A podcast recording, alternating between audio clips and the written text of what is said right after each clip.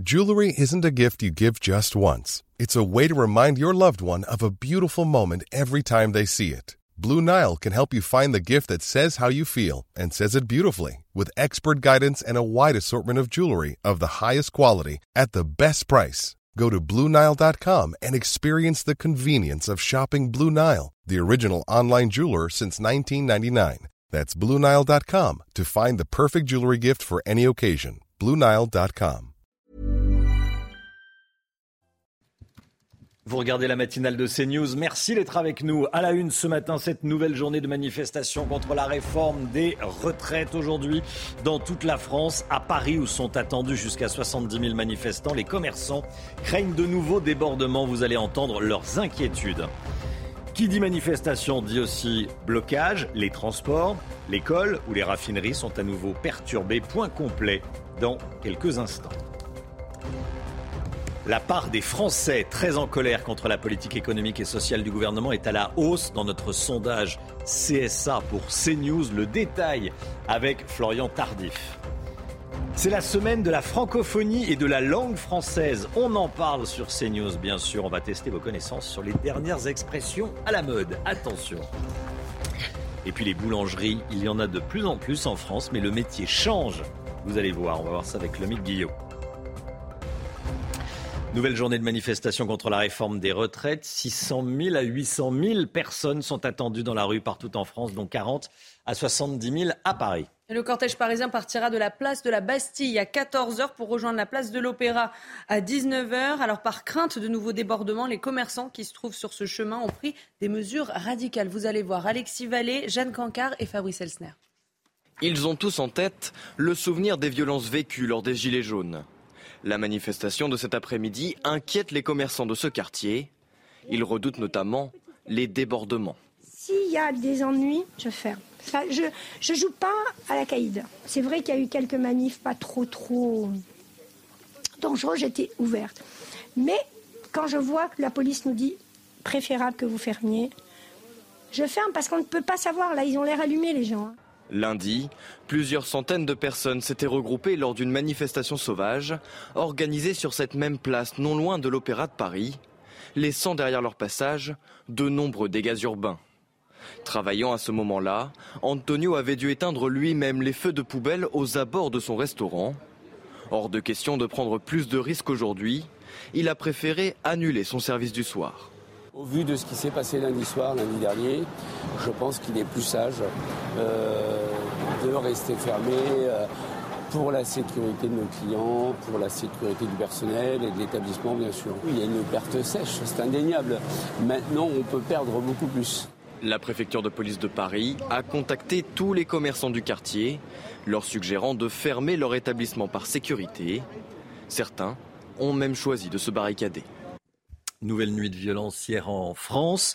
Il y a eu de nouvelles manifestations illégales dans plusieurs grandes villes. 300 personnes rassemblées dans la capitale, dans le 20e arrondissement, dans le nord de Paris. Et à Lille, deux personnes ont été interpellées pour des dégradations et deux policiers ont été blessés. À Lyon, du mobilier urbain a été dégradé et utilisé pour entraver la circulation sur les quais du Rhône. Et puis il y a eu euh, cette séquence étonnante. Des riverains s'en sont pris hier soir depuis leurs fenêtres aux casseurs. Regardez, ce sont des images de nos confrères de Lyon Mag.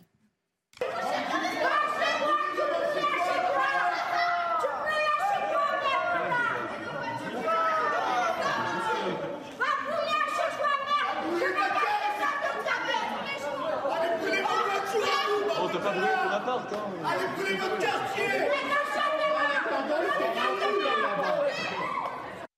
Voilà, allez brûler votre quartier. Effectivement, dit euh, cette euh, riveraine, cette habitante, euh, à ces casseurs qui vont brûler des, poubelles en bas de cette dame, en bas de chez cette dame. à Besançon, un homme a été condamné à trois ans de prison ferme pour des violences sur un policier lundi soir pendant une manifestation contre la réforme des retraites. Cet individu, cagoulé, avait porté plusieurs coups sur la tête de l'agent de police avec un skateboard. Le policier tentait d'interpeller un manifestant euh, violent. Sa blessure a nécessité 18 points de suture et il est toujours euh, hospitalisé. Euh, le prévenu présentait déjà un casier judiciaire conséquent avec sept condamnations à son actif. Le garde des Sceaux demande une réponse pénale systématique et rapide au procureur. Le garde des Sceaux qui appelle à la fermeté à l'égard des personnes interpellées en marge des rassemblements contre la réforme des retraites. Il vise entre autres les personnes arrêtées pour troubles à l'ordre public, troubles trouble grave à l'ordre public. Selon Georges Fenech, consultant CNews et ancien magistrat, c'est une méthode de dissuasion. Écoutez ce qu'en pense Georges Fenech. Il ne s'agit pas de réprimer, comme le syndicat de la magistrature s'en inquiète, un mouvement social. Il ne s'agit pas de, criminaliser euh, des, manifestations qui sont tout à fait légales et conformes à la Constitution. Il s'agit euh, euh, de s'en prendre judiciairement à ceux qui commettent des dégradations, des violences, des menaces et des atteintes, notamment aux élus.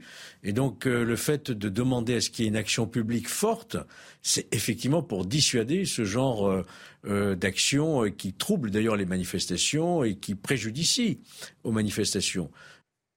Attention, nouvelle série de blocages. Aujourd'hui, transport, école, industrie, les anti-réformes des retraites veulent mettre à nouveau la France à l'arrêt. Oui, alors concrètement, à quoi faut-il s'attendre? On fait le point avec euh, Kylian Salé et Alexis Vallée. Dans les transports, attendez-vous à de nombreuses perturbations. En moyenne, seul un TER sur trois circulera. En Ile-de-France, le syndicat Force ouvrière RATP, premier chez les conducteurs de métro, appelle à une journée noire. Dans le détail, toutes les lignes du métro parisien seront perturbées, sauf les lignes 1 et 14, entièrement automatiques. La Direction générale de l'aviation civile demande aux compagnies aériennes d'annuler 30% de leurs vols à Paris-Orly et 20% dans d'autres aéroports. Dans les écoles primaires, entre 40 et 50% des professeurs seront en grève. Les services scolaires et périscolaires seront aussi touchés. Dans les six raffineries françaises, la situation restera tendue comme les jours précédents. Les expéditions de carburant seront bloquées dans les raffineries des Sceaux ExxonMobil, comme ici à Fos-sur-Mer dans les Bouches-du-Rhône. Des blocages qui entraînent depuis plusieurs jours des pénuries de carburant. Il y a des moments difficiles à assumer, il y a des moments difficiles qu'il faut assumer. C'est ce qu'a écrit hier soir Emmanuel Macron sur son compte Twitter. Regardez, j'aime notre pays et nos compatriotes parfois. Voilà pourquoi je suis à l'œuvre pour faire ce que nous devons faire. Il y a des moments difficiles qu'il faut assumer. Je suis sûr qu'on saura s'unir, se réunir pour l'avenir du pays. J'en suis convaincu, a donc écrit le président de la République euh, hier soir. 83% des Français sont en colère contre la politique économique et sociale du gouvernement. C'est le résultat de notre sondage CSA pour CNews.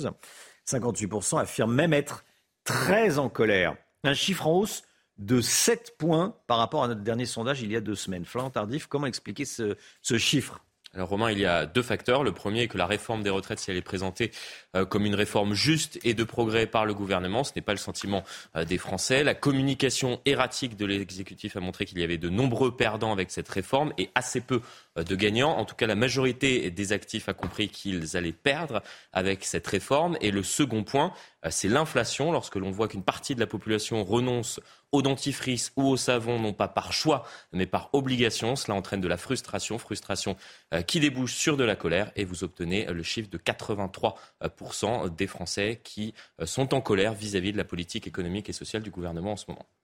Un arrêté pour interdire une séance de dédicace d'un livre, le livre d'Éric Zemmour, c'est la décision prise par le maire socialiste de Villeurbanne, près de Lyon, Cédric Van Stevendel. Pour justifier son choix, il a déclaré que l'événement initialement prévu euh, n'était pas en mesure de se dérouler sans risque de créer des troubles à l'ordre public. Le parti Reconquête a dénoncé un parti pris sectaire et a annoncé étudier les recours possibles contre cet arrêté euh, qui vise donc à, interdire Éric Zemmour d'aller dédicacer son livre à Villeurbanne. C'est la semaine de la langue française et de la francophonie. Cette semaine, à cette occasion, on s'intéresse à un nouveau type de langage. Si je vous dis ASKIP, tous les trains sont annulés aujourd'hui. À Skip, tous les trains sont annulés aujourd'hui. Oui, ou encore euh, JPP, où on se voit à ça, parce que vous me comprenez? Alors, pas d'inquiétude pour ceux qui ne savent pas où je veux en venir. Séance euh, de rattrapage dans ce reportage avec Sacha Robin, Alexis Vallée et Somaya Labidi. Entre les jeunes générations et leurs aînés, chacun sa langue. JPP, euh, il y avait les initiales d'un footballeur. Papin Mauvaise réponse. Cela signifie j'en peux plus. Je connais ASAP, mais je connais pas Askip, c'est peut-être pareil, as soon as, euh, je sais pas quoi. Encore raté. ASAP est la contraction d'as soon as possible, en anglais dès que possible. ASKIP est une abréviation phonétique qui signifie à ce qu'il paraît.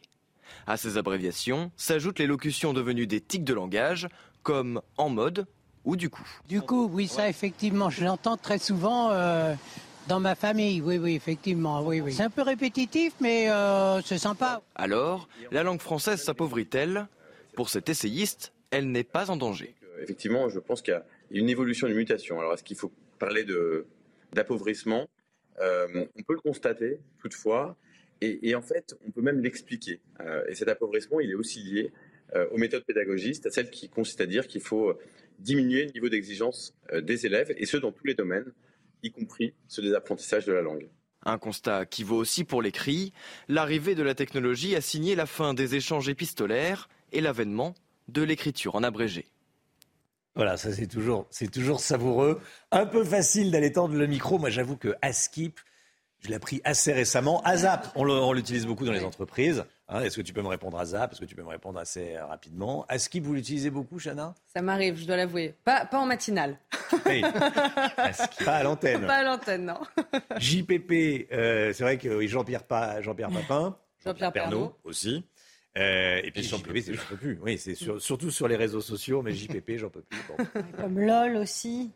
Oui, LOL. C'est un peu ah, Ça commence à vieillir, ça. Ah, un peu plus la vieille école. LOL, c'est plus, oui, ça, ça a quelques temps et déjà. Ouais, mes, enfants ont...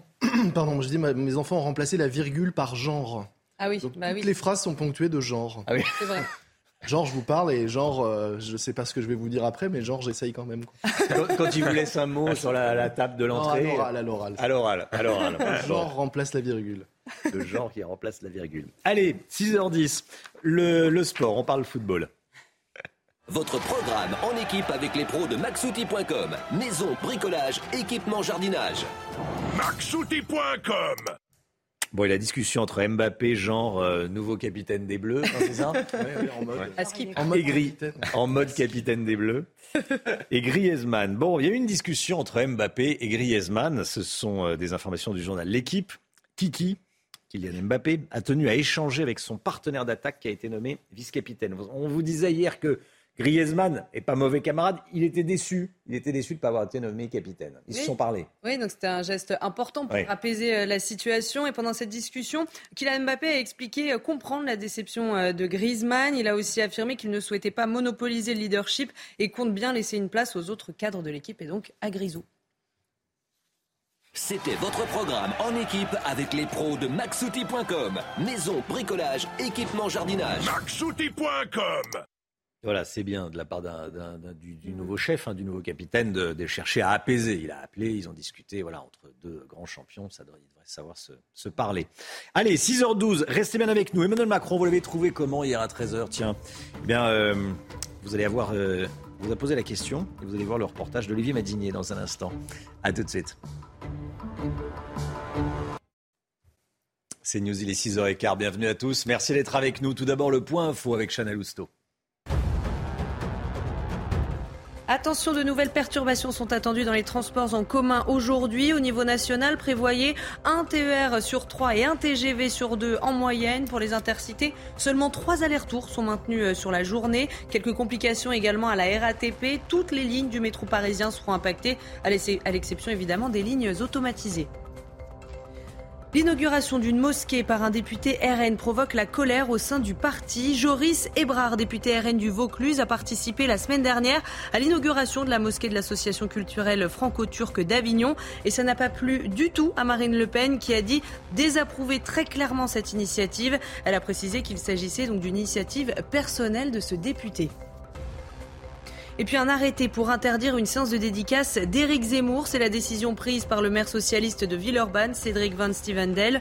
Euh, pour justifier son choix, l'élu a déclaré que l'événement, initialement prévu ce samedi, n'était pas en mesure de se dérouler sans risque de créer des troubles à l'ordre public. Le parti Reconquête a dénoncé un parti pris sectaire.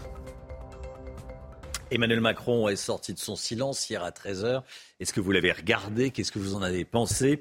Pendant son euh, interview, nous étions dans un restaurant de Craponne, c'est dans le Rhône. Olivier Madinier. La salle de ce restaurant est pleine pour le service du déjeuner. Les quatre écrans de télévision sont branchés sur l'intervention du président de la République. Le patron a mis le son suffisamment fort, mais les clients semblent plus intéressés par leur conversation que par la parole présidentielle. C'est ce que témoignent ces convives. On est entre amis, on, est, on déjeune, on s'occupe pas trop du président. Quand on passe une loi au 49.3, ça m'intéresse plus. Enfin, c'est un peu l'idée, c'est que on ne peut pas, euh, on peut pas nous dire qu'on a une démocratie quand on nous impose un choix et, et qu'on n'est pas entendu derrière. On parle des vacances. Sujet plus intéressant. En cuisine, c'est le coup de feu. Le chef n'a pas le temps non plus d'écouter Emmanuel Macron, dont il n'attend d'ailleurs pas grand-chose. Je sais pas si c'est que ça m'intéresse pas ou que, euh, vous voyez, moi je suis là, euh, je m'imagine pas 64 ans dans la cuisine en fait. Donc écouter un gars qui est assis dans son bureau, euh, qui risque juste de fouler un doigt, je, l'écoute, hein, mais je suis pas sûr que je l'entende bien. Dans ce restaurant, la clientèle est assez mélangée. Ici, l'intervention présidentielle est passée avec une certaine indifférence. Voilà. Voilà vos, vos réactions. Laurent Berger était l'invité du 20h de France 2 hier soir. Le secrétaire général de la CFDT a réagi à la prise de parole d'Emmanuel Macron. Oui, Le président de la République a accusé euh, pendant cette interview les syndicats de n'avoir proposé aucun compromis pour euh, cette réforme des retraites. Alors écoutez la réponse de Laurent Berger. C'est factuellement faux. Euh, et c'est déplacé. C'est déplacé de pointer un responsable syndical dans une intervention comme ça. Je ne l'ai pas compris. Ce n'est pas le truc principal de ce qui s'est dit aujourd'hui, c'est-à-dire l'absence de réponse euh, pour les salariés et pour les, gens qui manifestent et qui sont en désaccord. Mais on a proposé un compromis, au sens où on a proposé une autre réforme. On a proposé un compromis. Emmanuel Macron dit que euh, les syndicats n'avaient rien proposé. Laurent Berger dit bah si, on avait fait une proposition. Malgré l'adoption définitive de la réforme des retraites à l'Assemblée nationale, la pression est toujours aussi forte dans la rue. hein. Oui, alors euh, pourquoi les manifestants continuent et poursuivent donc le mouvement? On est allé leur poser la question. Euh, Même si la motion de censure n'est pas passée, bah, en fait, nous, on est toujours là et, euh, pour protester en fait, contre cette réforme. Sur le CPE, euh, la- le projet de loi a été retiré euh, deux mois après son adoption, donc on a quand même un enjeu à pouvoir dire au gouvernement qu'en fait, cette réforme-là, on n'en veut pas. Plus le gouvernement va tenir, plus il y aura des réactions violentes euh, de toute façon. Là, c'est au gouvernement de reculer euh, pour euh, conserver euh, le fameux ordre public. C'est que là, il faut tenir, qu'il faut, il faut pas, il faut pas lâcher, il faut garder la tête haute. Il changera pas tant que la vie brûle. La vie brûle, finalement, il change toujours rien. Donc, bah, à un moment, il faut passer à l'offensive, quoi.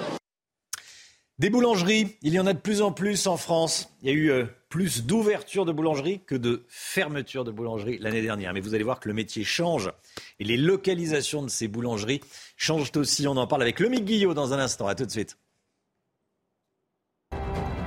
Rendez-vous avec Pascal Pro dans l'heure des pros, du lundi au vendredi de 9h à 10h30. Les boulangeries, c'est l'heure, hein, 6h22, acheter une baguette ou, euh, ou des croissants pour les plus chanceux. Euh, malgré les difficultés que rencontrent de nombreux boulangers, évidemment, face à la flambée des coûts de l'énergie et des matières premières, on en a beaucoup parlé, certains sont en grande difficulté, il faut avoir en tête que les derniers chiffres montrent qu'il y a eu plus d'ouverture que de fermeture de boulangeries l'année dernière. Le Guillaume, je voulais qu'on en parle parce que c'est contre-intuitif. hein. Exactement. On va prendre les, derniers chiffres que m'ont fourni hier le, le cabinet Altares, qui est spécialisé dans la santé économique des entreprises. Il a compté que 2527 boulangeries avaient fermé le rideau en 2022, dont 874 pour raisons économiques. Mais dans le même temps, 2538 nouvelles boulangeries ont ouvert. Si vous faites la différence, vous voyez un solde positif de 11 créations nettes de boulangeries en un an. Ça fait peu, mais dans un, complexe, dans un contexte, vous le rappeliez, compliqué, euh, c'est un signe encourageant. Il faut quand même remettre ça en perspective. Avant le Covid, on avait un solde de création qui était plutôt autour de 700 boulangeries par an. Donc là, c'est 11 seulement. Et ce sont les chiffres de 2022, alors qu'on sait malheureusement que depuis le début de l'année, le rythme des fermetures a plutôt tendance à s'accélérer. Est-ce qu'on sait où s'ouvrent ces nouvelles boulangeries? Oui, c'est aussi intéressant. Elles s'ouvrent plutôt dans les villes et malheureusement, les zones rurales et les campagnes ont, elles, tendance à perdre leurs boulangers. C'est d'ailleurs en Ile-de-France qu'il y a eu le plus de créations en 2022 avec, vous le voyez, 491 nouvelles boulangeries. Si vous regardez un petit peu partout ailleurs, le sud est assez bien placé en nombre de créations avec 241 en PACA et 212 en Occitanie. Il s'agit pour l'essentiel d'indépendants qui ouvrent leur premier point de vente. Est-ce qu'on connaît le, profil de ces nouveaux boulangers? Oui, on peut dire d'eux qui sont courageux, parce que c'est quand même un métier compliqué dans un contexte, vous le rappeliez, euh, difficile avec la hausse des coûts de l'énergie et des, matières premières. On sait, c'est surtout ça qui est intéressant de noter, qu'il s'agit pour 5 à 10% d'entre eux de reconversion. Ce sont des, nouveaux boulangers qui auparavant exerçaient un, autre métier et qui ont décidé de, changer de vie en se euh, lançant dans la boulangerie. Autre chiffre, le métier de boulanger est vraiment en train de, de changer, puisque désormais le pain ne représente plus que 40 du chiffre d'affaires d'une boulangerie. Le reste vient pour une bonne part des sandwichs et de tout ce qu'on trouve euh, de salé à manger le, le, midi. La boulangerie est en train de devenir un fast-food comme un autre. Oui, c'est ça. On va, on va déjeuner à la boulangerie. Il y a, il y a, il y a trois tables. On achète une, une petite tartelette, un sandwich, un depuis, euh, depuis belle lurette, un panini. Bon. Euh, c'est intéressant ça, c'est intéressant. 40% du chiffre d'affaires seulement maintenant provient du pain. Merci beaucoup le Guillaume. Allez, le temps tout de suite. La météo avec People and Baby. Des crèches où les enfants apprennent en s'amusant.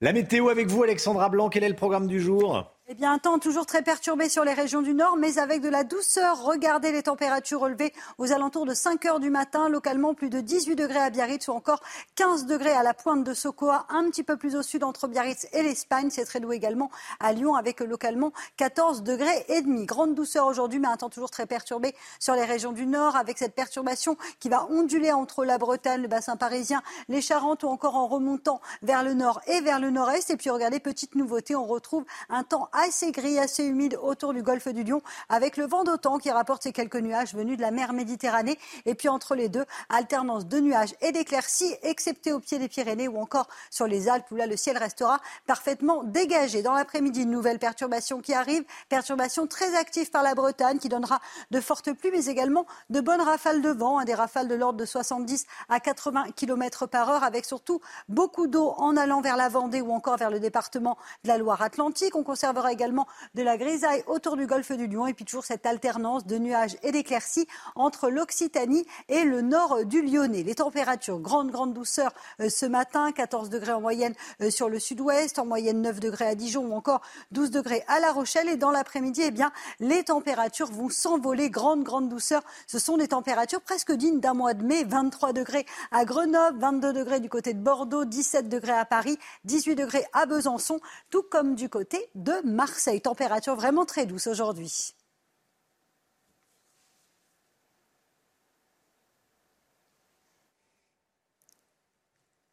Et pour la suite, peut-être, du coup, oui, Alexandra, mais alors décidément, on a des problèmes de, pour, pour se parler, Alexandra, ce matin, entre les deux studios. Oui, Qu'est-ce qui va se passer pour ces trois prochains jours? Alors pour votre week-end, surtout des conditions météo relativement perturbées, surtout dimanche, avec le retour de la neige en montagne, il y aura également beaucoup de vent et une baisse des températures. Et puis samedi, journée un petit peu entre les deux, beaucoup de vent, de la grisaille et donc le retour de la neige prévu à partir de dimanche. C'était la météo avec People and Baby. Des crèches où les enfants apprennent en s'amusant. CNews, il est 6h27. Merci d'être avec nous. Merci d'avoir choisi CNews.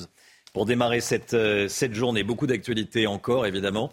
Euh, ce matin, on va revenir sur ce qui a été dit hier par le président de la République. Je sais que ça vous a fait beaucoup euh, réagir.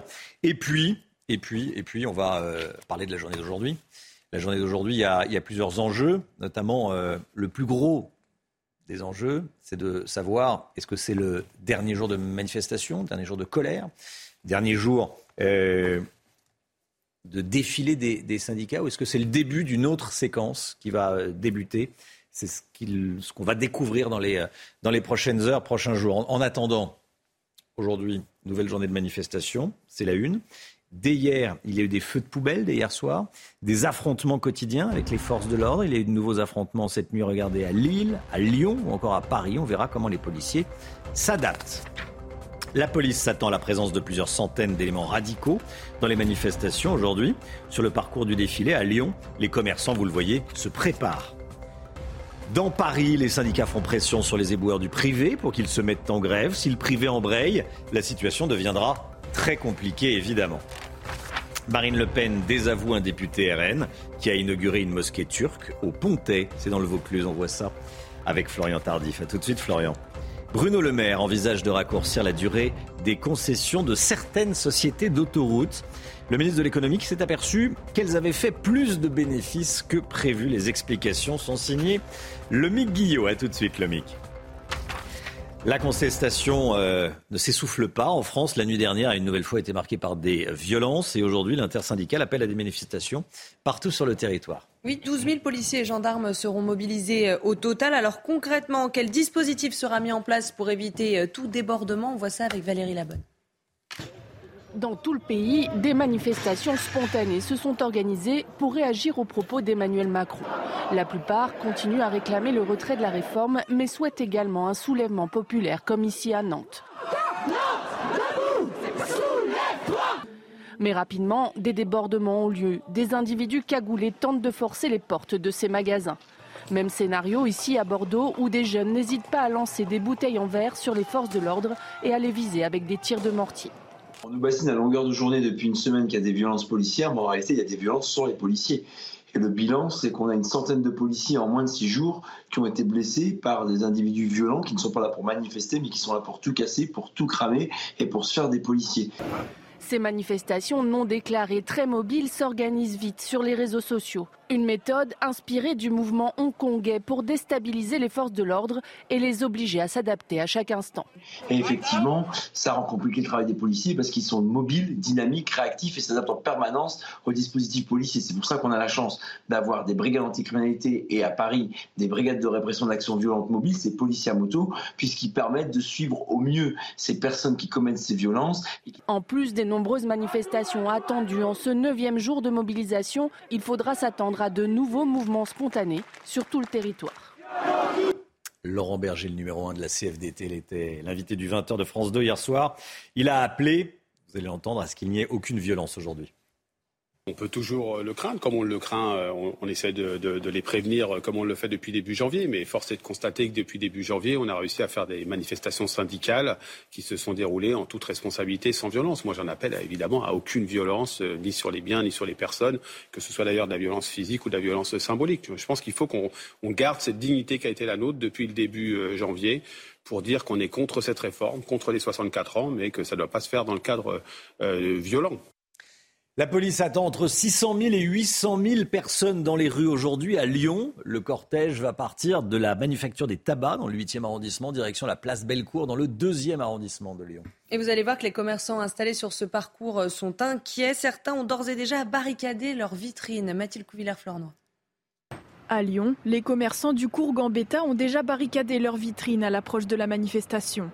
Situés en plein milieu du parcours tracé par l'intersyndicale, ils redoutent les dégradations de leur commerce. On voit que les forces de l'ordre sont présentes en début de cortège et en fin de cortège. Donc du coup, en fait, le problème est vraiment au milieu du, cortège. C'est à ce moment-là qu'il y a les dégradations. C'est à ce moment-là que mes confrères et moi, euh, on se fait euh, taguer. En plus des dégâts, les commerçants souffrent également d'un chiffre d'affaires quasi inexistant les jours de mobilisation. C'est sûr et certain que le chiffre d'affaires, il en pâtit sérieusement. Il est proche de zéro. La clientèle, il passe plus. Il passe plus pendant les manifestations. Les devantures cassées et les murs tagués sont devenus un triste quotidien. Pour cet habitant du quartier depuis plus de 20 ans, les manifestations sont de plus en plus violentes. C'est pas le, pas le plus grave. Euh, qui tague, euh, ok, très bien, mais bon, quand vous écoutez un petit peu et quand vous tendez l'oreille, euh, les slogans ont tendance aussi, si vous voulez, à être de plus en plus violents et à appeler à la violence. C'est ça qui fait peur. Le cortège s'élancera à 11h depuis la manufacture des tabacs à l'est de la ville et ira jusqu'à la place Bellecour au centre de la presqu'île. Et à l'appel de la CGT, une centaine de militants étaient rassemblés devant la raffinerie de Normandie hier soir. Ils s'opposent aux réquisitions de salariés grévistes. Oui, les équipes arrivées sur le site pour assurer euh, la relève de 21h ne sont donc pas entrées euh, dans la raffinerie et les syndicats cherchent également à faire pression en tentant euh, de couper l'approvisionnement des aéroports de Paris en kérosène. Le pont de Saint-Nazaire sera fermé jusqu'à nouvel ordre. Portiques à terre, radars caillassés, éléments de sécurité brisés. Les dégâts sont impressionnants.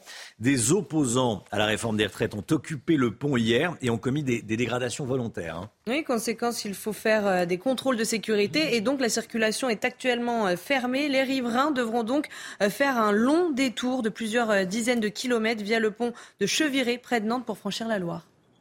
Voilà, il faut passer par le pont de Cheverret et non pas le pont de, Saint-Nazaire, ce qui fait perdre beaucoup de temps à tous les automobilistes euh, qui roulent dans, la région.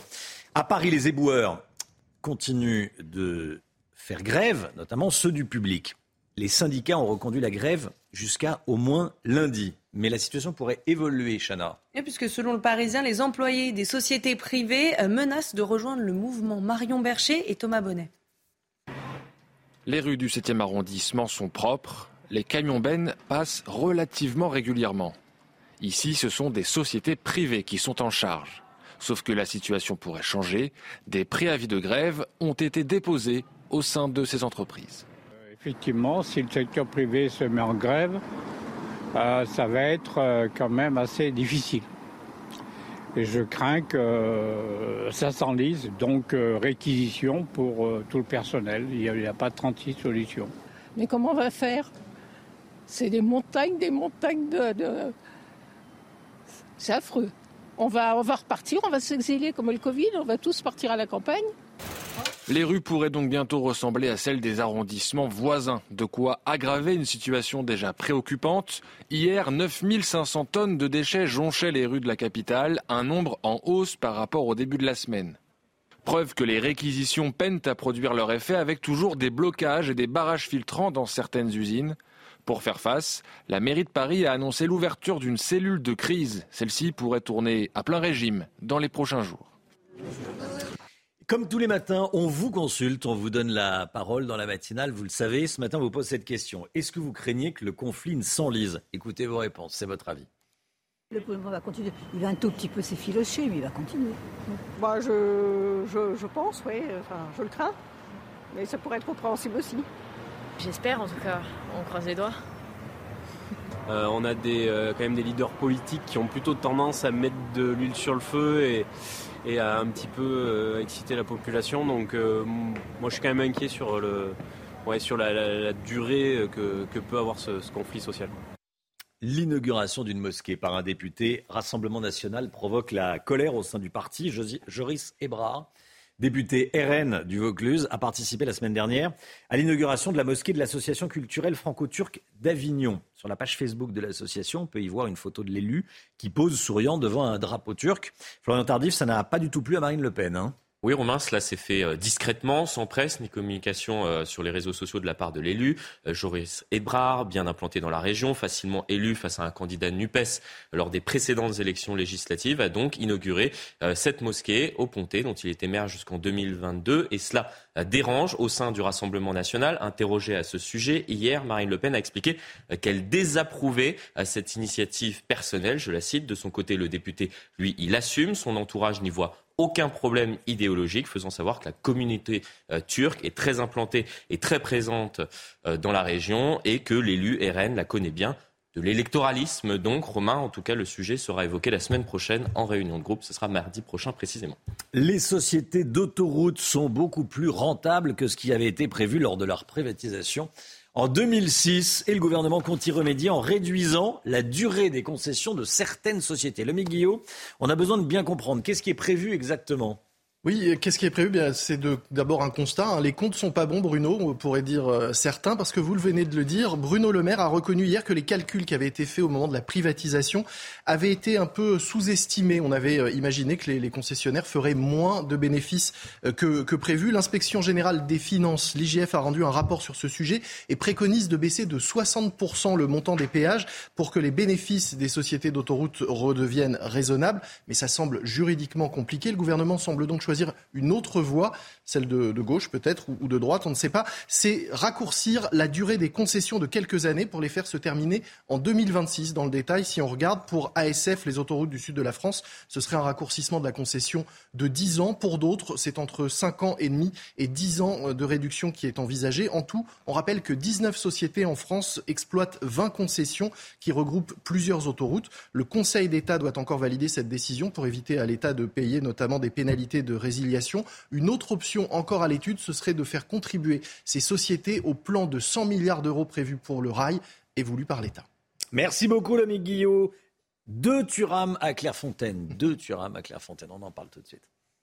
Votre programme en équipe avec les pros de maxouti.com. Maison, bricolage, équipement, jardinage. maxouti.com C'est la première fois que Marcus Thuram, qui compte déjà 9 sélections en bleu, et son petit frère Kefren, sont réunis en bleu à, Clairefontaine. Hein. Oui, un événement euh, qui fait euh, la fierté euh, de celle de leur père, Lilian Thuram, sacré champion du monde en 98. Et les deux frères étaient tout sourire en conférence de presse hier. Regardez. En tant que papa, c'était une très grande fierté de voir ces deux fils aller à Clairefontaine en même temps. Ça a toujours été un rêve de, de venir avec, avec mon frère à Clairefontaine, ou ça a toujours été un rêve de jouer avec lui, que ce soit dans le jardin ou que ce soit au, au plus haut niveau. Mon petit frère et, et tout ce qu'il fait, je le vois avec des grands yeux d'amour. C'était votre programme en équipe avec les pros de maxouti.com. Maison, bricolage, équipement, jardinage. maxouti.com voilà, jouer au foot avec son frère en équipe de France, ça doit. C'est pas mal. C'est pas mal, hein. Le père, les, les deux fils. En plus, c'est que je vois avec des yeux d'amour, honnêtement, c'est c'est Oui. beau. On sent qu'il y a vraiment de l'amour entre les deux frères. Qu'est-ce que vous avez pensé d'Emmanuel Macron hier à 13h Vous l'avez peut-être euh, suivi sur, sur CNews. Les réactions, c'est le moins qu'on puisse dire, sont mitigées. Reportage d'Olivier Madinier dans un instant, dans un restaurant de Craponne dans le Rhône. A tout de suite, bon réveil à tous. C'est News, il est 7h moins le quart. Bienvenue à tous. Merci d'être avec nous. Tout d'abord, le point info. Chana Lousteau. 83% des Français sont en colère contre la politique économique et sociale du gouvernement. C'est le résultat de notre dernier sondage CSA pour CNews. 58% affirment même être très en colère, un chiffre en hausse de 7 points par rapport à notre dernier sondage il y a seulement deux semaines. À Besançon, un homme a été condamné à trois ans de prison ferme pour des violences sur un policier. Lundi soir, pendant une manifestation contre la réforme des retraites, cet individu, cagoulé, a porté plusieurs coups sur la tête de l'agent de police avec un skateboard. Sa blessure au policier a nécessité 18 points de suture. Il est toujours hospitalisé. Et puis Éric Dupont-Moretti demande une réponse pénale systématique et rapide au procureur. Le garde des Sceaux appelle à la fermeté à l'égard des personnes interpellées en marge des rassemblements contre la réforme des retraites. Il vise entre autres les personnes arrêtées pour troubles graves à l'ordre public, atteinte aux personnes et aux biens et actes d'intimidation et menaces contre les élus. Emmanuel Macron a donc pris la parole hier à 13h. Est-ce que vous l'avez regardé? Qu'est-ce que vous en avez pensé? Ben, Ce sont des questions que vous ont posées Olivier Madinier et nos équipes dans un restaurant de Craponne dans le Rhône. Regardez. La salle de ce restaurant est pleine pour le service du déjeuner. Les quatre écrans de télévision sont branchés sur l'intervention du président de la République. Le patron a mis le son suffisamment fort, mais les clients semblent plus intéressés par leur conversation que par la parole présidentielle. C'est ce que témoignent ses convives. On est entre amis, on, est, on déjeune, on s'occupe pas trop du président. Quand on passe une loi au 49.3, ça m'intéresse plus. Enfin, c'est un peu l'idée, c'est que on ne peut pas, euh, on peut pas nous dire qu'on a une démocratie quand on nous impose un choix et, et qu'on n'est pas entendu derrière. On parle des vacances. Sujet plus intéressant. En cuisine, c'est le coup de feu. Le chef n'a pas le temps non plus d'écouter Emmanuel Macron, dont il n'attend d'ailleurs pas grand-chose. Je sais pas si c'est que ça m'intéresse pas ou que, euh, vous voyez, moi je suis là, euh, je m'imagine pas 64 ans dans la cuisine en fait. Donc écouter un gars qui est assis dans son bureau, euh, qui risque juste de te fouler un doigt, je, je l'écoute, hein, mais je suis pas sûr que je l'entende bien. Dans ce restaurant, la clientèle est assez mélangée. Ici, l'intervention présidentielle est passée avec une certaine indifférence. Malgré l'adoption définitive de la réforme des retraites à l'Assemblée nationale, la pression est toujours aussi forte dans la rue. Pourquoi les manifestants continuent le, mouvement? Bah, Dans un défilé, dans, une, dans un, dans une, euh, dans un défilé, un parcours, on est allé leur poser la question. Écoutez. Euh, Même si la motion de censure n'est pas passée, bah, en fait, nous, on est toujours là et, euh, pour protester en fait, contre cette réforme. Sur le CPE, euh, la- le projet de loi a été retiré deux mois après son adoption, donc on a quand même un enjeu à pouvoir dire au gouvernement qu'en fait, cette réforme-là, on n'en veut pas. Plus le gouvernement va tenir, plus il y aura des réactions violentes euh, de toute façon. Là, c'est au gouvernement de reculer euh, pour euh, conserver euh, le fameux ordre public. C'est que là, il faut tenir, qu'il faut, il faut pas, il faut pas lâcher, il faut garder la tête haute. Il changera pas tant que la vie brûle. La vie brûle, finalement, il change toujours rien. Donc, bah, à un moment, il faut passer à l'offensive, quoi. Cette autre information, vous avez vu apparaître. Et on va parler des Mirage 2000. La France forme l'armée de l'air ukrainienne sur des Mirage 2000. C'est une information du Figaro. Depuis plus d'un mois, une trentaine de militaires ukrainiens reçoivent un apprentissage accéléré sur des Mirage 2000 français, sur les bases aériennes de Mont-de-Marsan et de Nancy. Selon le ministère de la Défense, la formation des pilotes n'a pas commencé, seulement celle de personnels militaires aériens. La France rejoint ainsi les États-Unis qui fournissent eux aussi un apprentissage aux aviateurs ukrainiens sur des F-16. Voilà, et si le go de l'Elysée était donné, si le go de l'Elysée était donné, je précise bien, toujours d'après le Figaro, on pourrait envoyer 10 avions en Ukraine. Restez bien avec nous. Dans un instant, la politique avec Florian Tardif, l'édito politique avec Florian Tardif. On va parler du projet de loi immigration. Saucissonné, sacrifié c'est dans un instant, à tout de suite. Rendez-vous avec Jean-Marc Morandini dans Morandini Live, du lundi au vendredi, de 10h30 à midi.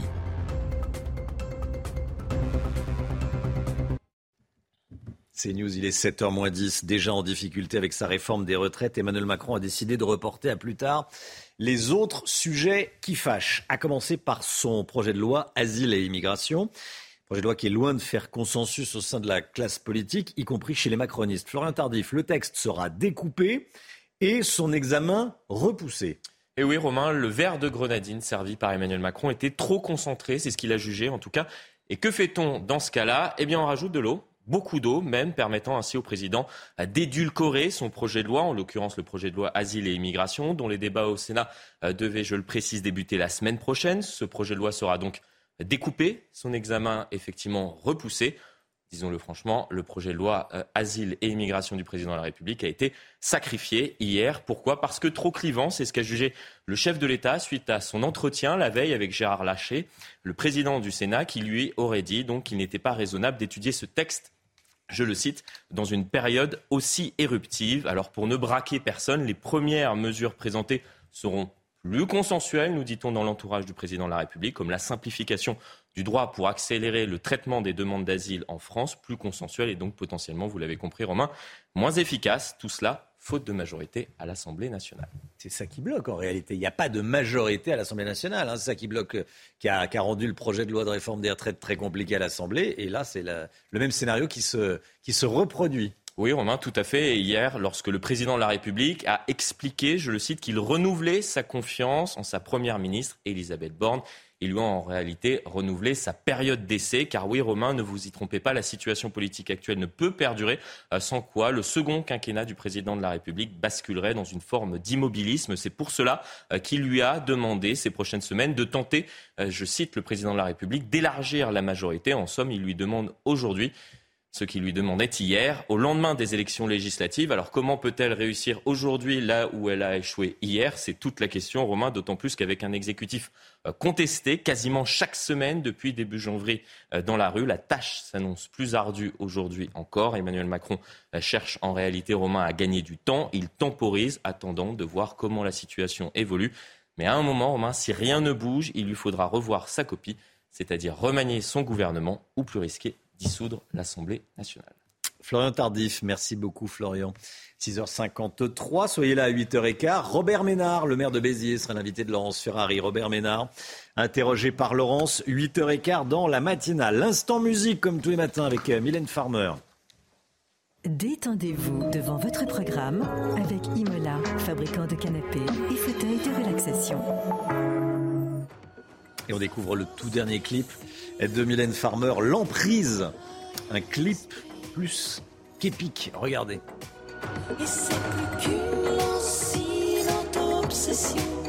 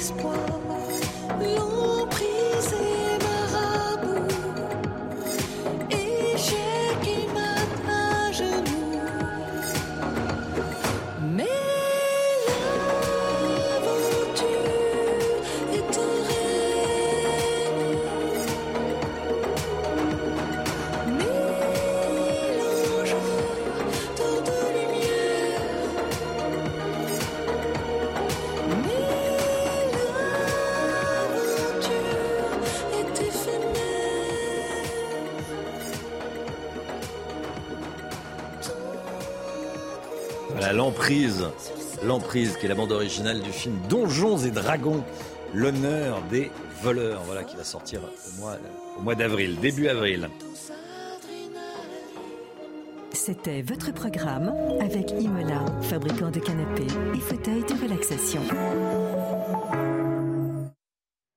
Le temps tout de suite, Alexandra Blanc. La météo avec People and Baby. Des crèches où les enfants apprennent en s'amusant. Le temps avec vous, Alexandra. Quel est le programme du jour? Eh bien, des conditions météo toujours très agitées sur les régions du Nord avec cette même perturbation qui progresse principalement entre la Loire-Atlantique, le bassin parisien, la Bretagne ou encore la Normandie avec au programme de la pluie, un temps très très nuageux mais également de bonnes rafales de vent. Vous le voyez, des rafales de vent de l'ordre actuellement de 50 à 60 km par heure. Petite nouveauté également, le retour d'un temps très mitigé autour du golfe du Lyon avec de la grisaille notamment entre Nîmes et Montpellier. Le vent d'autant rapporte ces quelques nuages venus de la mer Méditerranée. Puis on a localement quelques brumes et brouillards, notamment entre la Côte d'Azur et la Corse. Et puis entre les deux, alternance de nuages et d'éclaircies entre le Pays Basque et le Nord-Est. Dans l'après-midi, nouvelle perturbation qui va arriver par la Bretagne, perturbation encore plus active que celle de ce matin, qui donnera de fortes pluies entre la Vendée et la Bretagne. Les vents vont également se renforcer. Regardez, beaucoup de vent, notamment euh, sur la Bretagne, avec des rafales de l'ordre de 70 à 80 km par heure. Attention, dans un contexte de haute marée, eh bien, le risque de vague submersion est bien réel. Donc soyez vraiment prudents si vous habitez en Bretagne et en bord de mer, puisqu'il y aura une forte houle aujourd'hui. Maintien également d'un temps bien gris autour du golfe du Lion. Et puis toujours cette bande plutôt nuageuse entre le sud-ouest et euh, le nord du Lyonnais, avec cette alternance de nuages et d'éclaircies. Les températures, températures très douces ce matin. On l'a vu localement près de 18 degrés dans le sud-ouest, 12 degrés à Paris ou encore du côté de La Rochelle. Et dans l'après-midi, eh bien, les températures s'envolent. C'est vraiment une journée particulièrement douce avec des températures très souvent digne d'un mois de mai. 23 degrés à Grenoble cet après-midi, 22 degrés en moyenne pour le Bordelais, 20 degrés entre Toulouse et le Pays Basque. Et puis cette grande douceur qui gagne également le nord ou encore le nord-est avec 17 degrés entre Dijon et Paris. Ce sont vraiment des températures extrêmement douces pour la saison. Alexandra, qu'est-ce que ça va donner ces trois prochains jours? Est-ce que vous êtes sûr de vouloir le savoir, Romain Je ne sais pas ce que vous faites ce week-end, mais ça s'annonce agité. Alors vendredi, journée de transition avec la perturbation qui va redescendre un petit peu plus au sud. À l'arrière, retour de quelques orages. Et puis le week-end s'annonce particulièrement agité. On aura de la pluie, beaucoup de vent. Et puis la journée de dimanche sera marquée par des intempéries. On attend beaucoup de pluie. On attend également de la neige en montagne et surtout beaucoup de vent, tempête de vent attendue notamment du côté de l'Occitanie avec des températures qui vont de nouveau bien baissé. Donc vous voyez, c'est un temps très agité qui vous attend. Et puis on part à présent aux États-Unis avec cette tornade. Regardez du côté de Montebello, situé à quelques dizaines de kilomètres de Los Angeles. Images impressionnantes. C'est assez rare euh, qu'une tornade se forme en plein cœur d'une ville. Et donc les dégâts sont parfois considérables. Toiture arrachée, évidemment. C'était la météo avec People and Baby. Des crèches où les enfants apprennent en s'amusant. C'est News, il est bientôt 7 heures. Merci d'être avec nous à la une ce matin. Nouvelle journée de manifestation contre la réforme des retraites aujourd'hui. Dans toute la France, à Paris, où sont attendus jusqu'à 70 000 manifestants, les commerçants craignent de nouveaux débordements. Vous allez entendre leurs inquiétudes. Qui dit manifestation dit aussi blocage. Les transports, l'école ou les raffineries sont à nouveau perturbés. Point complet dans un instant. La part des Français très en colère contre la politique économique et sociale du gouvernement est à la hausse dans notre sondage CSA pour CNews. Le détail avec Florian Tardif. A tout de suite Florian. C'est la semaine de la francophonie et de la langue française. On en parle sur CNews, bien sûr. On va tester vos connaissances sur les dernières expressions à la mode. Et puis près de 3 millions de bris de glace sur la route chaque année. Quel impact pour les automobilistes? Pierre Chasseret avec nous pour en parler. Nouvelle journée de manifestation contre la réforme des retraites. 600 000 à 800 000 manifestants sont attendus dans les rues de France. 40 à 70 000 manifestants attendus dans les rues de la capitale, Chana. Et le cortège parisien partira euh, de la place de la Bastille à 14h, direction la place de l'Opéra à 19h. Par crainte de nouveaux débordements, les commerçants qui se trouvent sur ce chemin ont pris des mesures radicales. Vous allez voir Alexis Vallée, Jeanne Cancard et Fabrice Elsner. Ils ont tous en tête le souvenir des violences vécues lors des Gilets jaunes. La manifestation de cet après-midi inquiète les commerçants de ce quartier. Ils redoutent notamment les débordements. S'il y a des ennuis, je ferme. je ne joue pas à la caïd. C'est vrai qu'il y a eu quelques manifs pas trop, trop dangereux. J'étais ouverte. Mais quand je vois que la police nous dit préférable que vous fermiez, je ferme parce qu'on ne peut pas savoir. Là, ils ont l'air allumés, les gens. Lundi, plusieurs centaines de personnes s'étaient regroupées lors d'une manifestation sauvage organisée sur cette même place non loin de l'Opéra de Paris, laissant derrière leur passage de nombreux dégâts urbains. Travaillant à ce moment-là, Antonio avait dû éteindre lui-même les feux de poubelle aux abords de son restaurant. Hors de question de prendre plus de risques aujourd'hui, il a préféré annuler son service du soir. Au vu de ce qui s'est passé lundi soir, lundi dernier, je pense qu'il est plus sage euh, de rester fermé euh, pour la sécurité de nos clients, pour la sécurité du personnel et de l'établissement, bien sûr. Il y a une perte sèche, c'est indéniable. Maintenant, on peut perdre beaucoup plus. La préfecture de police de Paris a contacté tous les commerçants du quartier, leur suggérant de fermer leur établissement par sécurité. Certains ont même choisi de se barricader. Nouvelle nuit de violence hier en France. Il y a eu de nouvelles manifestations illégales dans plusieurs grandes villes. 300 personnes étaient rassemblées à Paris, dans le 20e arrondissement de la capitale, Chana. Et à Lille, deux personnes ont été euh, interpellées pour des dégradations et deux policiers ont été blessés. À Lyon, du mobilier urbain a été euh, dégradé et utilisé pour entraver la circulation sur les quais du Rhône. Et puis il y a eu euh, cette séquence plutôt étonnante. Hier soir, des riverains s'en sont pris depuis leurs fenêtres aux casseurs. Regardez, ce sont des images de nos confrères de Lyon Mag.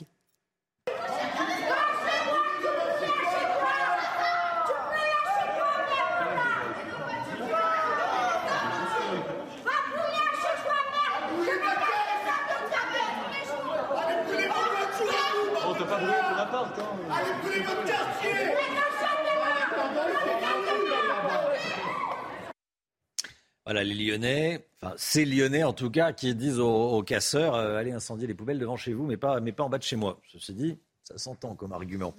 Attention, nouvelle série de blocages aujourd'hui. Transport, école, industrie, les anti-réformes veulent mettre la France à l'arrêt. alors concrètement, à quoi faut-il s'attendre? On voit ça avec Kylian Salé et Alexis Vallée. Dans les transports, attendez-vous à de nombreuses perturbations. En moyenne, seul un TER sur trois circulera. En Ile-de-France, le syndicat Force ouvrière RATP, premier chez les conducteurs de métro, appelle à une journée noire. Dans le détail, toutes les lignes du métro parisien seront perturbées, sauf les lignes 1 et 14, entièrement automatiques. La Direction générale de l'aviation civile demande aux compagnies aériennes d'annuler 30% de leurs vols à Paris-Orly et 20% dans d'autres aéroports. Dans les écoles primaires, entre 40 et 50% des professeurs seront en grève. Les services scolaires et périscolaires seront aussi touchés. Dans les six raffineries françaises, la situation restera tendue comme les jours précédents. Les expéditions de carburant seront bloquées dans les raffineries des Sceaux ExxonMobil, comme ici à Fos-sur-Mer dans les Bouches-du-Rhône. Des blocages qui entraînent depuis plusieurs jours des pénuries de carburant. La pénurie de carburant qui s'aggrave au niveau national. 14% des stations-service françaises manquent d'au moins un carburant. 7% sont complètement à sec. Et dans le sud-est, les Alpes-Maritimes ont annoncé un rationnement des quantités de carburant euh, disponibles à la pompe. C'est déjà le cas dans le Gard, le Vaucluse, les Alpes de Haute-Provence ou encore le Var. Voilà ce qu'écrit Emmanuel Macron sur Twitter. J'aime notre pays et nos compatriotes. Voilà pourquoi je suis à l'œuvre pour faire ce que nous devons faire je suis sûr qu'on saura s'unir, se réunir pour l'avenir du pays, j'en suis convaincu. 83% des Français, ça c'est un chiffre euh, qui va vous, marquer, 83% des Français sont en colère contre la politique économique et sociale du gouvernement. C'est le résultat de notre sondage CSA pour CNews. 58% sont même très en colère. C'est un chiffre en hausse de 7 points en deux semaines. Florent Tardif, comment s'expliquent ces chiffres? Alors premièrement, euh, Romain, la réforme des retraites, si elle est présentée comme une réforme juste et de progrès par le gouvernement, ce n'est clairement pas le sentiment des Français. Vous le voyez euh, très nettement à l'image. La communication erratique de l'exécutif a montré qu'il y avait de nombreux perdants avec cette réforme et assez peu euh, de gagnants. En tout cas, la majorité des actifs, notamment, a compris qu'il allait perdre avec cette réforme. Et le second point, c'est l'inflation, hein, Romain. Lorsque l'on voit une partie de la population, on en parlait hier, renoncer au dentifrice ou au savon, non pas par choix, mais par obligation, compte tenu de cette inflation qui vient rogner un peu plus chaque jour le pouvoir d'achat des Français, cela entraîne de la frustration, frustration qui débouche inévitablement euh, sur de la colère. Et vous avez le chiffre de 83% donc de Français qui sont en colère vis-à-vis -vis de la politique économique et sociale du gouvernement. Merci Florian. Un arrêté pour interdire une séance de, dédicace d'Éric Zemmour. C'est la décision prise par le maire socialiste de Villeurbanne, Cédric Van Stevendel. Pour justifier son choix, cet élu socialiste a déclaré que l'événement euh, pouvait créer des troubles à l'ordre public. Le parti Reconquête a une toute autre explication. Il dénonce un parti pris sectaire et annonce étudier les recours possibles contre cet arrêté. Cédric Van Stevendel, donc un euh, maire socialiste de Villeurbanne, qui ne veut pas qu'Éric Zemmour aille euh, dédicacer son livre ce week-end. C'est la semaine de la langue française et de la francophonie. À cette occasion, on s'intéresse à un nouveau type de langage. Si je vous dis ASKIP, tous les trains sont annulés aujourd'hui. ASKIP, ASKIP. Est-ce que quelqu'un euh, comprend? Moi, j'avoue, je l'ai appris assez récemment. ASKIP, c'est à ce qui paraît. Oui, hein et puis si je vous dis euh, JPP ou encore on se voit ASAP, bon, pas d'inquiétude pour ceux qui ne voient pas où je veux en venir. Session de rattrapage dans ce reportage de Sacha Robin, Alexis Vallée et Somaya Labidi.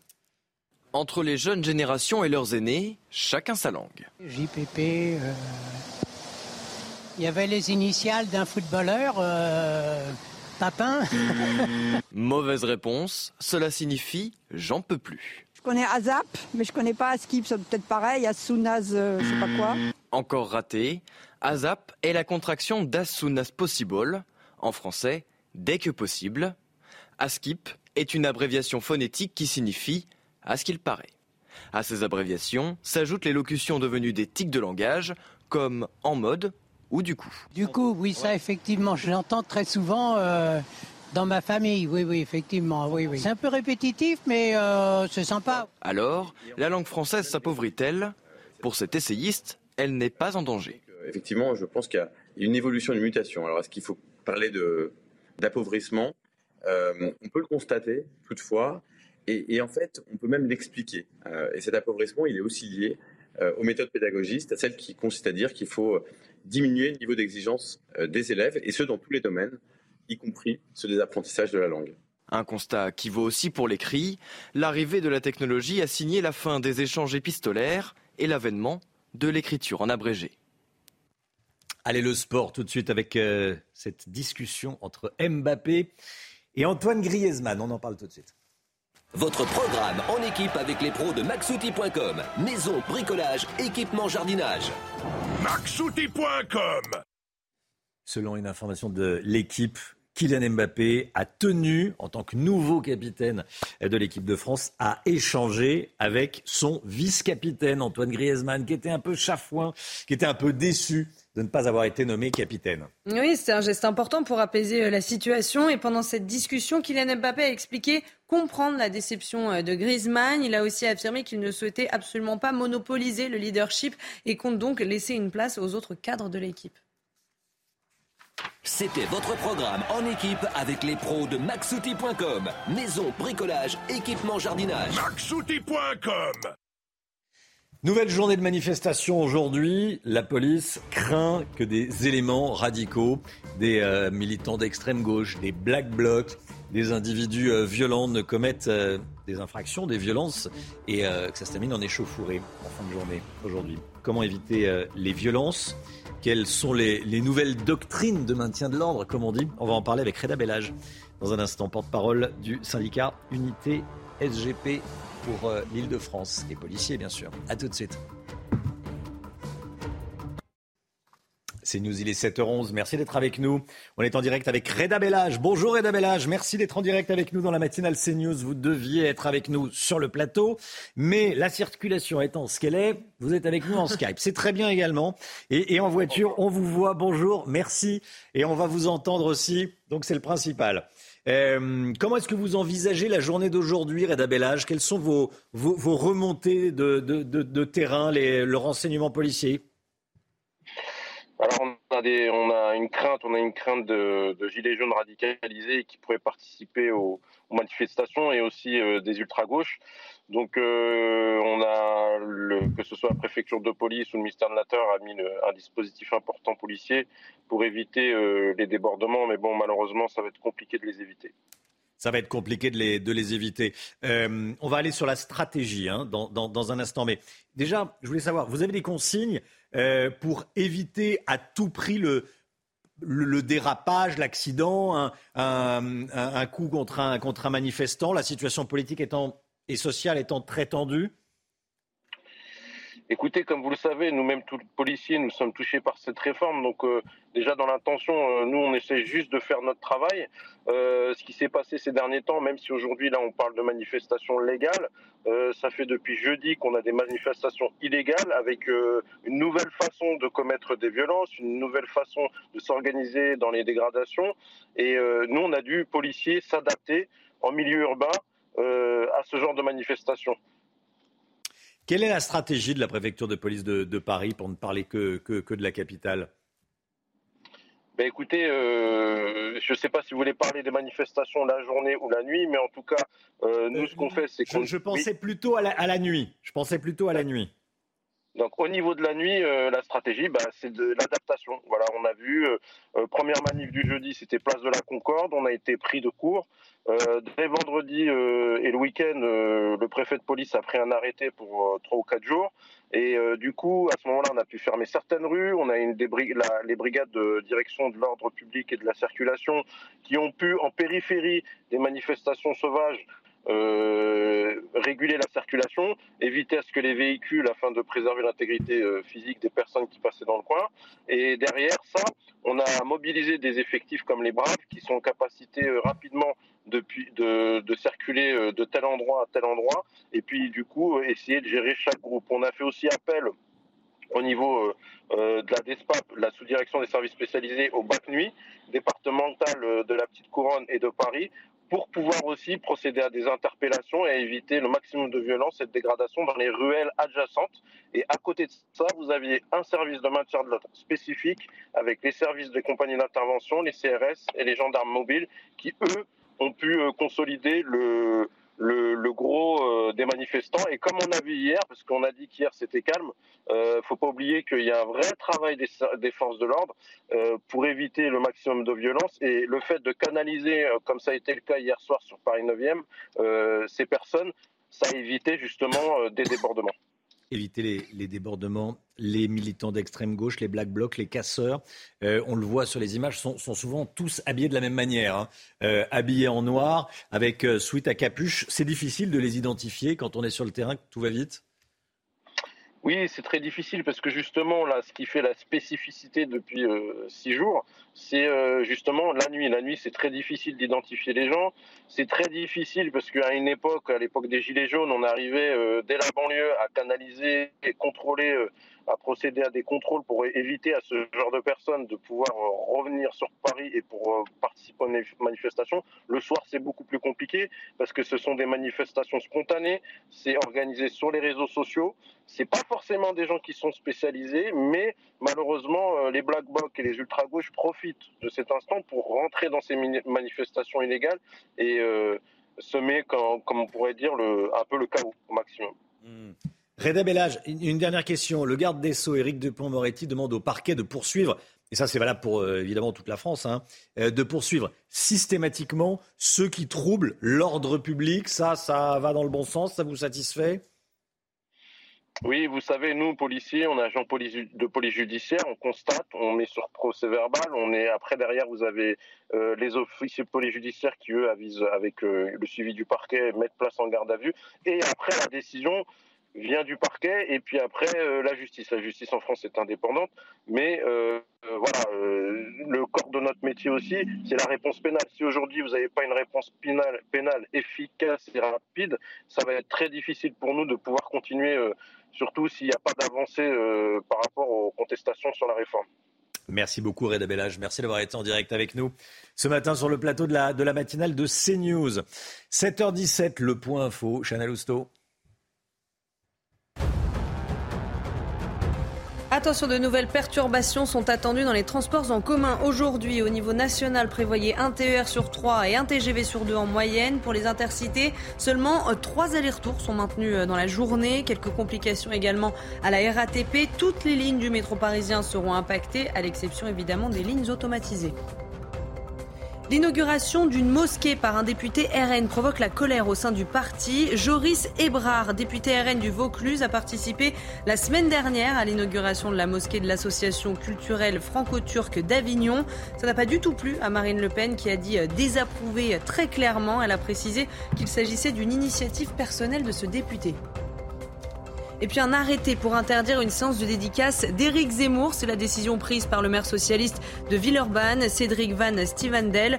Euh, pour justifier son choix, l'élu a déclaré que l'événement n'était pas en mesure de se dérouler sans risque de créer des troubles à l'ordre public. Le parti Reconquête, lui, a dénoncé un parti pris sectaire. Les logements neufs rétrécissent. Vous allez comprendre. Le Guillot avec nous. En 20 ans, la surface moyenne des logements construits en région parisienne a diminué de 9 mètres carrés, quasiment une chambre. C'est l'équivalent d'une pièce en moins, presque. Hein. Euh, c'est Salomique. Oui, exactement. Alors, euh, c'est une étude qui porte sur l'île de France, mais la tendance est la même hein, en réalité partout en France dès qu'on parle d'immobilier euh, neuf. Vous l'avez dit, une pièce en moins entre 2000 et 2020 selon l'Institut Paris Région. La différence est même encore plus importante quand on ne regarde que les maisons. Là, c'est 17 mètres carrés de moins dans les maisons qui sont construites depuis les années 2020. Il y a aussi des différences entre les villes. Hein. À Paris, on a perdu, on pourrait dire, que 5 mètres carrés. La surface d'un logement neuf à Paris est de 55 mètres carrés en moyenne contre 60 mètres carrés il y a 20 ans. Et dans les Yvelines, là, on est passé de, 84, de 95 mètres carrés à 74 mètres carrés en moyenne. C'est une diminution de 21 mètres carrés en 20 ans. Comment on explique ce recul? Alors tout simplement par la baisse du pouvoir d'achat euh, immobilier. Hein. plus les prix euh, grimpent, moins on a d'argent pour acheter de la surface. Mais ce n'est pas la seule raison. C'est ça qui est intéressant aussi. En région parisienne, on a de plus en plus de mal à trouver euh, des terrains, tout simplement. Il y a déjà une forte densité urbaine. C'est compliqué de construire de nouveaux logements et donc on privilégie la construction d'immeubles plutôt que de maisons. Or, les appartements sont généralement plus petits que les maisons, d'où cette baisse en moyenne de la surface construite. Le MIC, est-ce qu'il, y a des surfaces minimales pour les logements neufs? Oui, c'est aussi euh, nouveau désormais pour que les logements puissent entrer dans le dispositif Pinel Plus qui permet à des investisseurs eh euh, d'avoir des réductions d'impôts en échange de, loyers modérés. Il faut que les logements fassent minimum 28 mètres carrés pour un studio, 45 mètres carrés pour un T2, un deux pièces, et 62 mètres carrés pour un T3. Par ailleurs, tous les appartements doivent désormais disposer d'une terrasse ou d'un balcon, bref, d'un extérieur pour pouvoir être loué. On rappelle que plus généralement, pour qu'un logement puisse être mis en location, il faut qu'il fasse 9 mètres carrés minimum avec une hauteur sous plafond de 2 mètres 20. On a parlé euh, récemment dans la matinale de l'augmentation de la taille des voitures. On dirait qu'elle est proportionnelle à la diminution de la taille des logements. C'est comme si les, Français avaient euh, besoin d'une pièce en plus avec leur voiture. Désormais, on fait un peu tout. On téléphone, on se maquille, on mange, parfois on fait la sieste. Merci beaucoup, le Guillaume, effectivement. 7h20, restez bien avec nous. On va parler des, des pare-brises brisés. Un bris de glace, toutes les 10 secondes, sur les routes. Vous voyez à quoi je fais allusion Le petit ton, la, publicité. Bon, on fait de la publicité pour personne. Mais glace aussi. J'offre pas les balais d'essuie-glace, mais hein, les, les bris de glace. Comment éviter les factures salées? Bon, on va parler des bris de glace dans un instant avec Pierre Chasseret. À tout de suite. Rendez-vous avec Pascal Pro dans l'heure des pros, du lundi au vendredi de 9h à 10h30.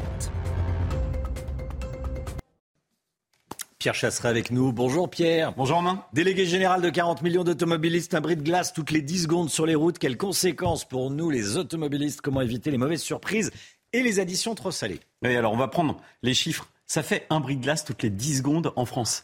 C'est incroyable. Hein. Pendant le temps de la chronique, on en a des pare-brises qui vont casser. Pourquoi je dis des pare-brises?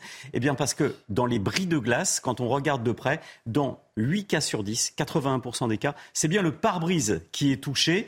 Dans 11% des cas, les vitres latérales, la lunette arrière, c'est 7%, le toit panoramique, c'est un petit pourcent, ça arrive aussi, mais la plupart du temps, on est bien clair, c'est bien le pare-brise.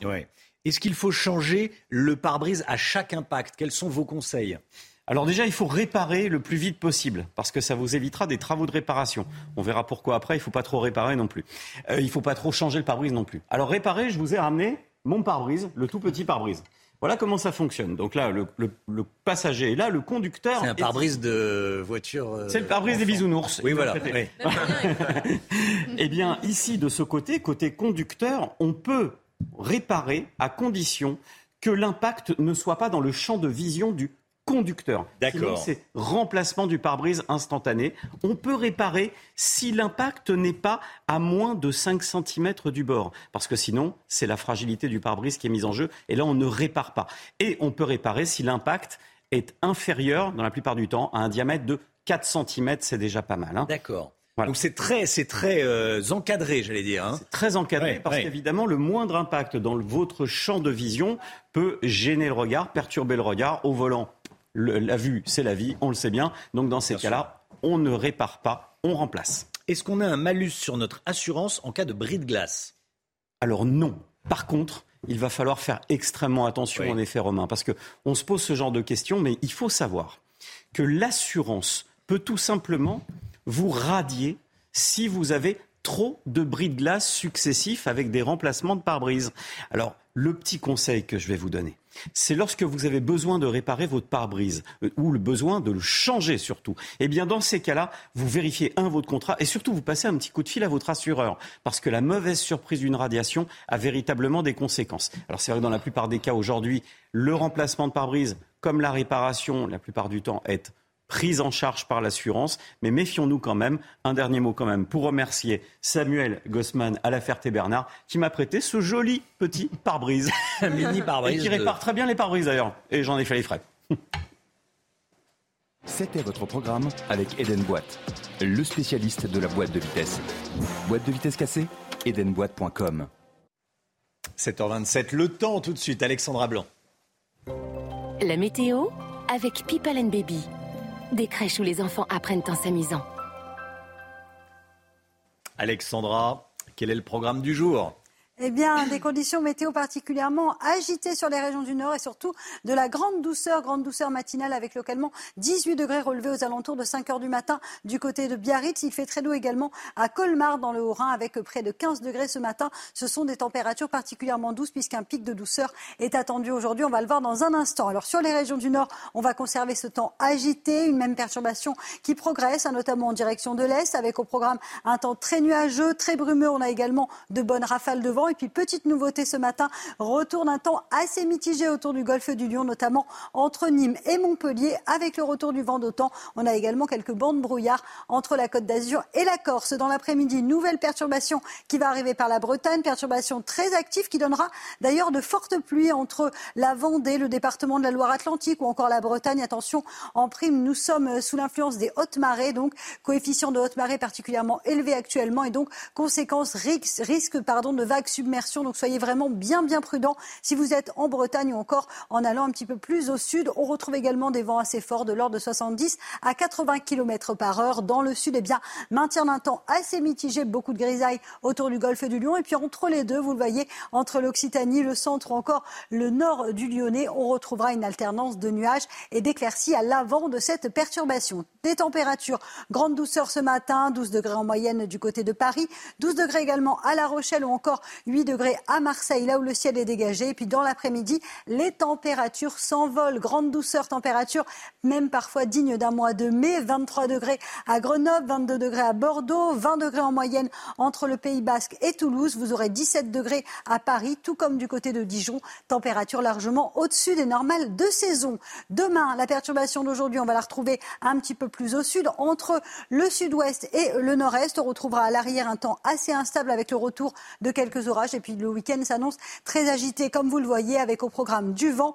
de la pluie. On aura quelques orages et surtout des conditions météo très agitées euh, pour le Pays Basque ou encore pour l'Occitanie pour la journée de dimanche, avec beaucoup de vent, tempête de vent attendue sur l'Occitanie dimanche. Côté température, ça devrait un peu baisser entre dimanche et mardi prochain.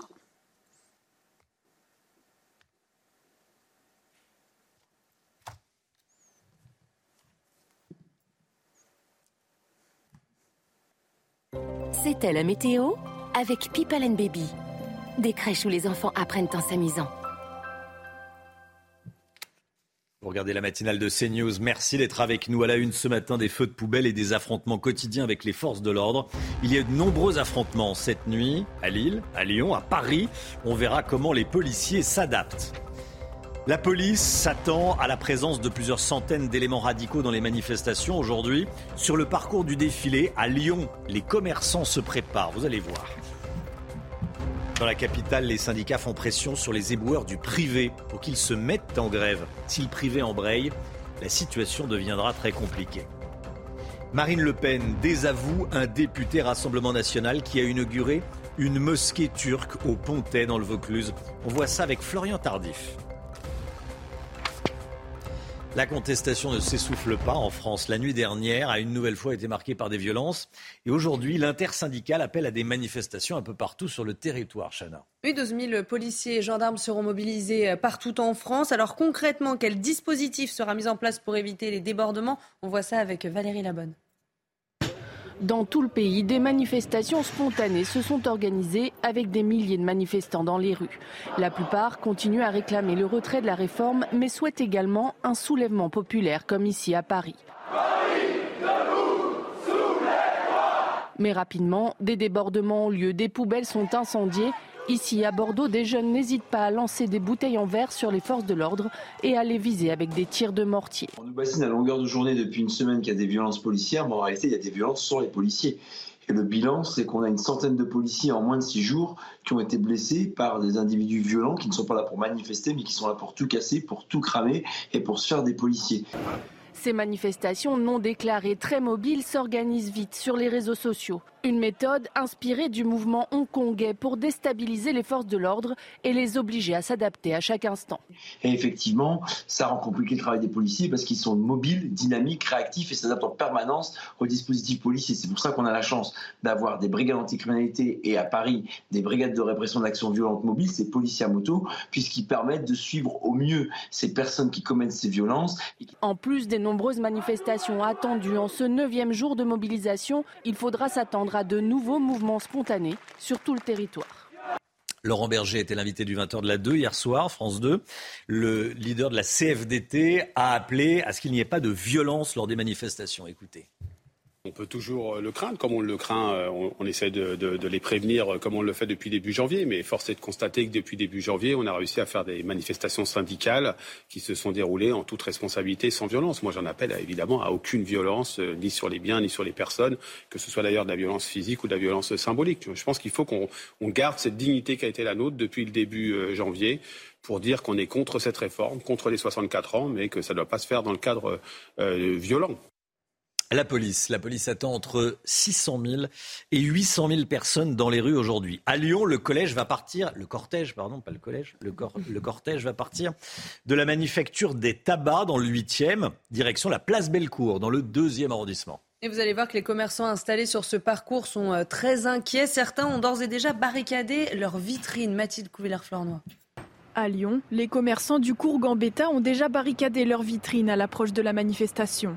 Situés en plein milieu du parcours tracé par l'intersyndicale, ils redoutent les dégradations de leur commerce. On voit que les forces de l'ordre sont présentes en début de cortège et en fin de cortège. Donc du coup, en fait, le problème est vraiment au milieu du, cortège. C'est à ce moment-là qu'il y a les dégradations. C'est à ce moment-là que mes confrères et moi, euh, on se fait euh, taguer. En plus des dégâts, les commerçants souffrent également d'un chiffre d'affaires quasi inexistant les jours de mobilisation. C'est sûr et certain que le chiffre d'affaires, il en pâtit sérieusement. Il est proche de zéro. La clientèle, il passe plus. Il passe plus pendant les manifestations. Les devantures cassées et les murs tagués sont devenus un triste quotidien. Pour cet habitant du quartier depuis plus de 20 ans, les manifestations sont de plus en plus violentes. C'est pas le, pas le plus grave.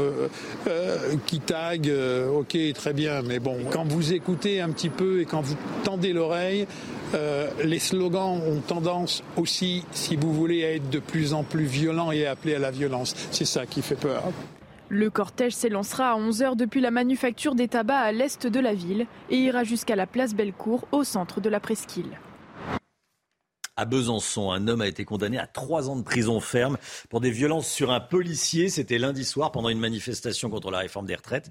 Cet individu cagoulé a porté plusieurs coups sur la tête du policier avec un skateboard. Le policier tentait de l'interpeller. Hein. Oui, sa blessure a nécessité 18 euh, points de suture. Il est euh, toujours hospitalisé et le prévenu, quant à lui, euh, présentait déjà un casier judiciaire conséquent avec sept condamnations à son actif. Alors justement, Éric Dupont-Moretti, le garde des Sceaux, demande une réponse pénale systématique et rapide en cas de troubles graves à l'ordre public. Il a donné cette consigne aux, différents parquets en France. Écoutez ce qu'en pense Georges Fenech, consultant CNews, ancien magistrat. Il ne s'agit pas de réprimer, comme le syndicat de la magistrature s'en inquiète, un mouvement social.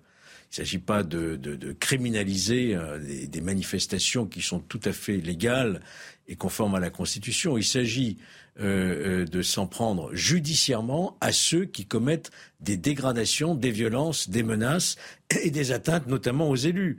Et donc, le fait de demander à ce qu'il y ait une action publique forte, c'est effectivement pour dissuader ce genre d'action qui trouble d'ailleurs les manifestations et qui préjudicie aux manifestations.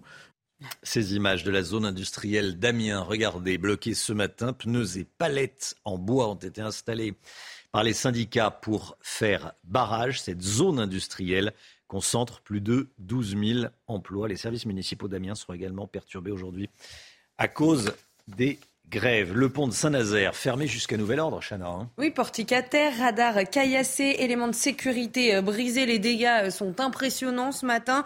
Euh, des opposants à la réforme des retraites ont occupé le pont hier et ont commis des dégradations volontaires. Vous le voyez sur ces images. Conséquence, il faut faire des contrôles de sécurité et donc la circulation est actuellement fermée. Les riverains devront donc faire un long détour de plusieurs dizaines de kilomètres via le pont de Cheviré que vous voyez sur cette carte près de Nantes pour franchir la Loire. À Paris, les poubelles devraient continuer à s'entasser. Les syndicats ont reconduit le mouvement au moins jusqu'à lundi. Et la situation pourrait encore se compliquer dans les prochaines heures, prochains jours, Chana. Hein. Oui, puisque selon euh, le Parisien, les employés des sociétés privées menacent de rejoindre le mouvement. Thomas Bonnet et Marion Bercher. Les rues du 7e arrondissement sont propres. Les camions bennes passent relativement régulièrement. Ici, ce sont des sociétés privées qui sont en charge. Sauf que la situation pourrait changer. Des préavis de grève ont été déposés au sein de ces entreprises. Euh, effectivement, si le secteur privé se met en grève, euh, ça va être euh, quand même assez difficile. Et je crains que ça s'enlise, donc réquisition pour tout le personnel. Il n'y a, pas 36 solutions. Mais comment on va faire? C'est des montagnes, des montagnes de... de... C'est affreux on va, repartir, on va s'exiler comme le Covid, on va tous partir à la campagne. Les rues pourraient donc bientôt ressembler à celles des arrondissements voisins, de quoi aggraver une situation déjà préoccupante.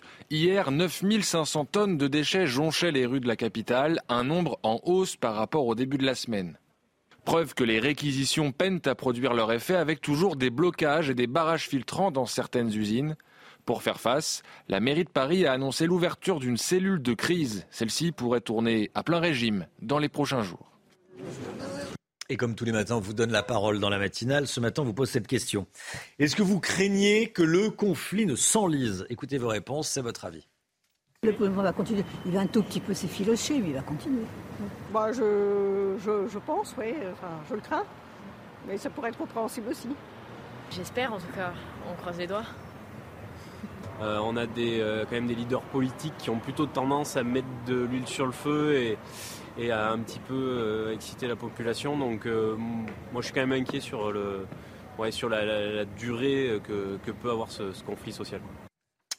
Cette information dont on vous parle depuis ce matin, l'inauguration d'une mosquée par un député Rassemblement national provoque la colère au sein du parti. Joris Ebrard, député RN du Vaucluse, a participé, vous le voyez, la semaine dernière à l'inauguration de la mosquée de l'association culturelle franco-turque d'Avignon. Sur la page Facebook de l'association, on peut y voir une photo de l'élu posant, souriant devant un drapeau turc.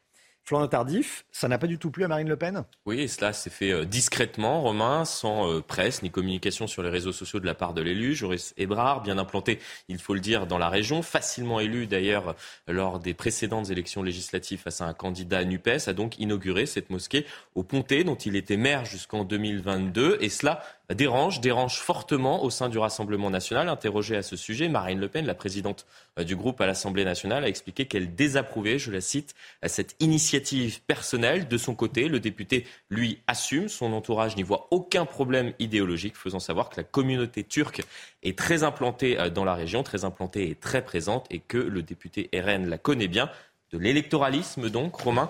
En tout cas, le sujet sera évoqué la semaine prochaine au sein de la réunion de groupe. Ce sera mardi prochain précisément. Merci beaucoup Florian. On va parler dans un instant des boulangeries.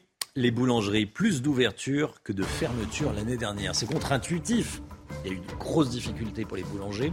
Si vous êtes boulanger, vous savez de quoi je parle, bien sûr, avec l'augmentation des prix de l'énergie. Mais, mais il y a eu plus d'ouverture que de fermeture de boulangerie l'année dernière. On en parle précisément avec le Guillot dans un instant. Bon réveil à tous, à tout de suite. Il est 8h moins le quart, bienvenue à tous, merci d'être avec nous. On parler des boulangeries, plus d'ouverture que de fermeture l'année dernière, plus d'ouverture de boulangerie que de fermeture de boulangerie l'année dernière. Tous les derniers chiffres avec Mick Guillot, c'est le point info avec Chanel Housteau tout de suite. 83% des Français sont en colère contre la politique économique et sociale du gouvernement. C'est le résultat de notre dernier sondage CSA pour CNews. Et 58% affirment même être très en colère, un chiffre en hausse de 7 points par rapport à notre dernier sondage il y a deux semaines. À Besançon, un homme a été condamné à trois ans de prison ferme pour des violences sur un policier. Lundi soir, pendant une manifestation contre la réforme des retraites, cet individu cagoulé a porté plusieurs coups sur la tête de l'agent de police avec un skateboard. La blessure du policier a nécessité 18 points de suture et il est toujours hospitalisé. Et puis Éric Dupont-Moretti demande une réponse pénale systématique et rapide au procureur. Le garde des Sceaux appelle à la fermeté à l'égard des personnes interpellées en marge des rassemblements contre la réforme. Il vise entre autres les personnes arrêtées pour troubles graves à l'ordre public, atteinte aux personnes et aux biens et actes d'intimidation et menaces contre les élus. Malgré les difficultés que rencontrent de nombreux boulangers face à la flambée des coûts de l'énergie et des matières premières, les derniers chiffres montrent qu'il y a eu plus d'ouverture que de fermeture de boulangerie l'année dernière. C'est bien ça, c'est plutôt positif, non, euh, le mec Guillaume? Oui, absolument, Romain. Selon les, derniers chiffres que m'a communiqué hier le cabinet Altares, qui est spécialisé dans l'observation de la, santé économique des entreprises, il y a effectivement eu un solde positif de création de boulangeries en France. Si on regarde dans le détail, 2527 boulangeries ont fermé, ont baissé le rideau euh, dans toute la France en 2022, dont 874 pour raisons économiques. Le reste, ce sont des départs euh, à la retraite. Mais dans le même temps, 2000 538 nouvelles boulangeries ont été créées. Ça fait donc un solde net de 11 créations. C'est peu, mais dans un contexte, vous le rappeliez, compliqué, c'est quand même un signe encourageant. Alors il faut quand même mettre ça en perspective hein, par rapport à la période pré-Covid. Ça reste nettement moins. On crée à l'époque 700 boulangeries par an. Et ça, ce sont les chiffres de 2022, alors qu'on sait que malheureusement, depuis le début de l'année, le nombre de fermetures a tendance à s'accélérer.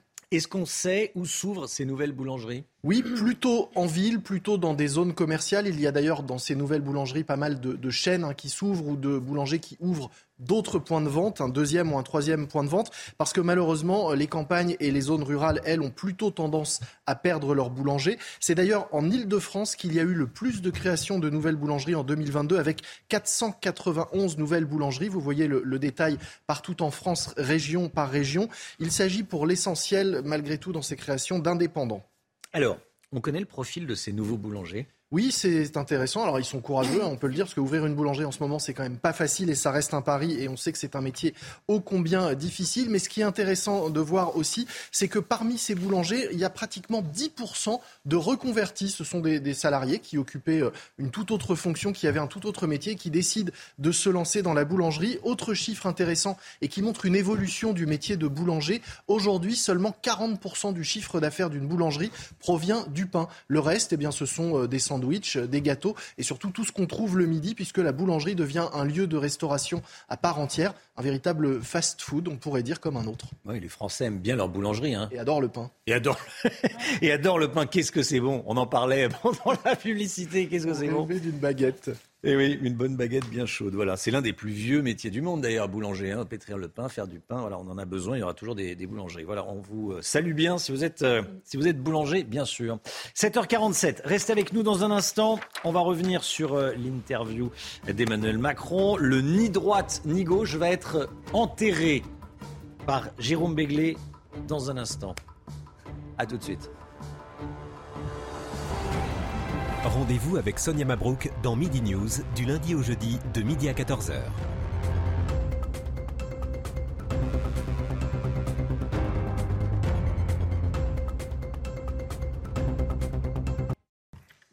C'est News, il est 8h10. Merci d'être avec nous. Jérôme Béglé est avec nous, directeur général de la rédaction du Journal du Dimanche. Bonjour, Jérôme. Au lendemain de l'interview télévisée d'Emmanuel Macron, Jérôme, vous voulez porter en terre le ni droite ni gauche, l'un des piliers de la doctrine du président de la République. Emmanuel Macron n'a pas rendu hier public l'acte de décès. Au contraire, coûte que coûte, il fait semblant de croire que sa fracturation de la sphère politique est encore d'actualité, que son ni droite ni gauche euh, est une bonne méthode pour gouverner la France. Par exemple, hier, le président de la République a annoncé qu'il avait demandé au gouvernement de travailler à une contribution exceptionnelle, je le cite, sur les profits exceptionnels des entreprises euh, en dénonçant le cynisme de certains grands groupes qui utilisent leurs revenus tellement exceptionnels pour acheter leurs propres actions. Il adopte ainsi un discours dit de gauche. Idem quand il veut euh, réengager un dialogue avec les partenaires sociaux d'ici trois semaines à un mois sur les conditions de travail et trouver, je le cite encore, une réponse pour tous les métiers pas suffisamment payés. Il feint de croire qu'un avenir politique est encore possible entre la gauche et lui. Mais les mots échangés et les désaccords pèsent trop lourd pour que la NUPES et les partis qui la composent puissent dialoguer avec le chef de l'État. L'avenir politique de la majorité relative à l'Assemblée et de l'avenir réformateur de Macron passe plus que jamais par une alliance avec la droite, ou ce qu'il en reste. Euh, ça a été assez peu remarqué, mais le lendemain de la motion de censure, une loi de relance et d'accélération du nucléaire a été adoptée par 402 voix pour et 130 contre. Aux voix Renaissance se sont mêlées les voix LR, Rassemblement national et même communistes, traditionnellement favorables au nucléaire. Comme quoi il existe une majorité à condition de ne pas faire de plan sur la comète. Oui. Alors, vous voulez dire, Jérôme, qu'il faut changer de méthode pour gouverner? Absolument. Et cela implique que Macron fasse sa révolution copernicienne. Il ne, tiendra pas quatre ans dans ces conditions, c'est une évidence maintenant. Il faut trouver une majorité stable et durable. Même si 19 des 62 députés républicains ont voté contre la motion de censure, ont voté pardon, pour la motion de censure, pour la motion de censure. Le seul réservoir de troupes fraîches, si vous me permettez l'expression, se trouve de ce côté-là de l'hémicycle. Mais gouverner avec LR, c'est leur donner des gages, évidemment, c'est-à-dire un programme de gouvernement clair, des portefeuilles ministériels et peut-être même le scalp de la Première ministre euh, Elisabeth Borne. Facile à dire, mais la pilule sera très amère pour les députés macronistes, souvent venus de la gauche, et qui se sont parfois bruyamment euh, réjouis d'avoir battu des députés de droite pour entrer au Parlement. Voir leurs adversaires d'hier devenir les alliés de demain ne se fera évidemment pas sans mal. Par ailleurs, cet accord de gouvernement pourrait ressembler à une cohabitation, c'est-à-dire que personne ne se sentirait vraiment chez lui, et chacun devrait un peu dénaturer son propos d'origine et son action pour mieux s'insérer dans une alliance impensable, certes en 2022, mais quasi contrainte aujourd'hui. Mais objectivement, à court terme, et sans utiliser des armes de la dissolution et du remaniement ministériel ou du, du référendum, il n'existe pas d'autre solution opérationnelle. Plutôt que de faire euh, encore croire que le ni droite ni gauche peut marcher, euh, Emmanuel Macron devrait euh, ne pas en faire un reniement de l'exécutif, mais une preuve de son pragmatisme. Mais en est-il capable? En a-t-il l'envie et la lucidité? Merci beaucoup, Jérôme. L'avenir d'Emmanuel Macron passera par la rue de Vaugirard, passera par le Parti des Républicains. C'est votre sentiment, ce que vous nous dites ce matin? Quelle autre solution a-t-il? Hmm. On verra. Je vois mal euh, LFI, Europe Écologie des Verts et même le Parti Socialiste dire écoutez, finalement, euh, si tu reviens, j'oublie tout. Effectivement. Merci beaucoup, Jérôme. Jérôme Béglé, dans la matinale de, de CNews. 7h54, restez avec nous dans une vingtaine de minutes. 8h15, Laurence Ferrari recevra Robert Ménard, le maire de Béziers. Robert Ménard, invité de Laurence, interrogé par Laurence Ferrari dans une vingtaine de minutes. Allez, la musique. Détendez-vous devant votre programme avec Imola, fabricant de canapés et fauteuils de relaxation. Instant musique avec le dernier clip de Mylène Farmer. C'est également la, la bande originale du dernier film Donjons et Dragons euh, qui sort euh, début, au début du mois d'avril. L'emprise, on regarde.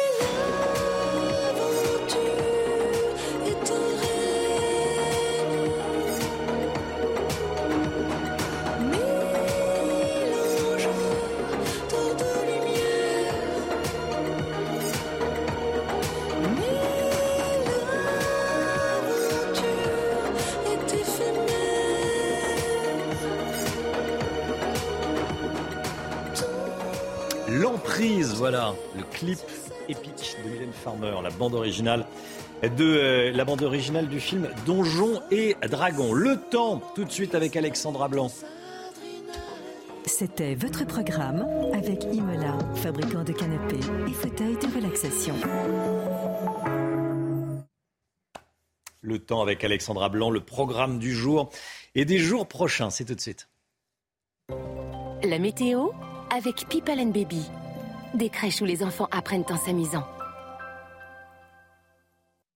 Ravi de vous retrouver avec des conditions météo de nouveau dégradées sur les régions du nord en cette journée de jeudi, avec d'ailleurs l'arrivée d'une deuxième perturbation euh, sur le nord-ouest, perturbation très active qui donnera cet après-midi de fortes pluies, principalement entre le nord de la Bretagne et le département de la Vendée ou encore de la Loire-Atlantique. On aura également beaucoup de vent près des côtes de la Manche. Attention, nous sommes euh, dans un domaine de fort, fort euh, coefficient de marée et donc conséquence, hein, dans un contexte de fort coefficient de marée et donc conséquence, une forte houle est attendue. Soyez donc bien prudent si vous êtes en bord de mer entre la pointe bretonne, la pointe du Cotentin ou encore en redescendant euh, vers le sud-ouest. On retrouve également quelques entrées maritimes autour du golfe du Lion, beaucoup de grisailles entre Nîmes et Montpellier avec d'ailleurs le retour du vent d'autant autour du golfe du Lion et puis entre les deux, cette alternance de nuages et d'éclaircies entre l'Occitanie et les Alpes du Nord. On aura également de belles éclaircies en allant euh, vers les Alpes du Sud ou encore entre la Côte d'Azur et la Corse avec peut-être quelques nuages qui auront tendance à déborder. Les températures, températures vraiment printanières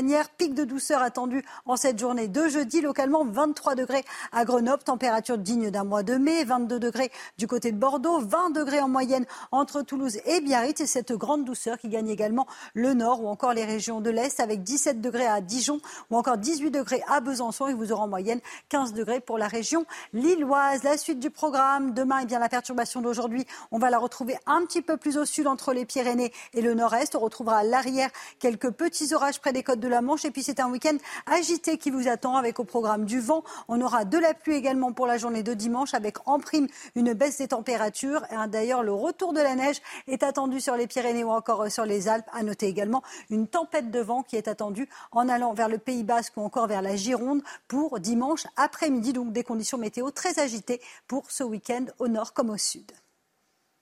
C'était la météo avec People and Baby. Des crèches où les enfants apprennent en s'amusant.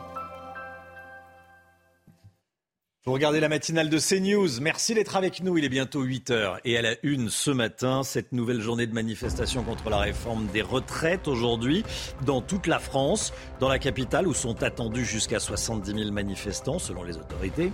Les commerçants craignent de nouveaux débordements. Vous allez entendre leurs inquiétudes.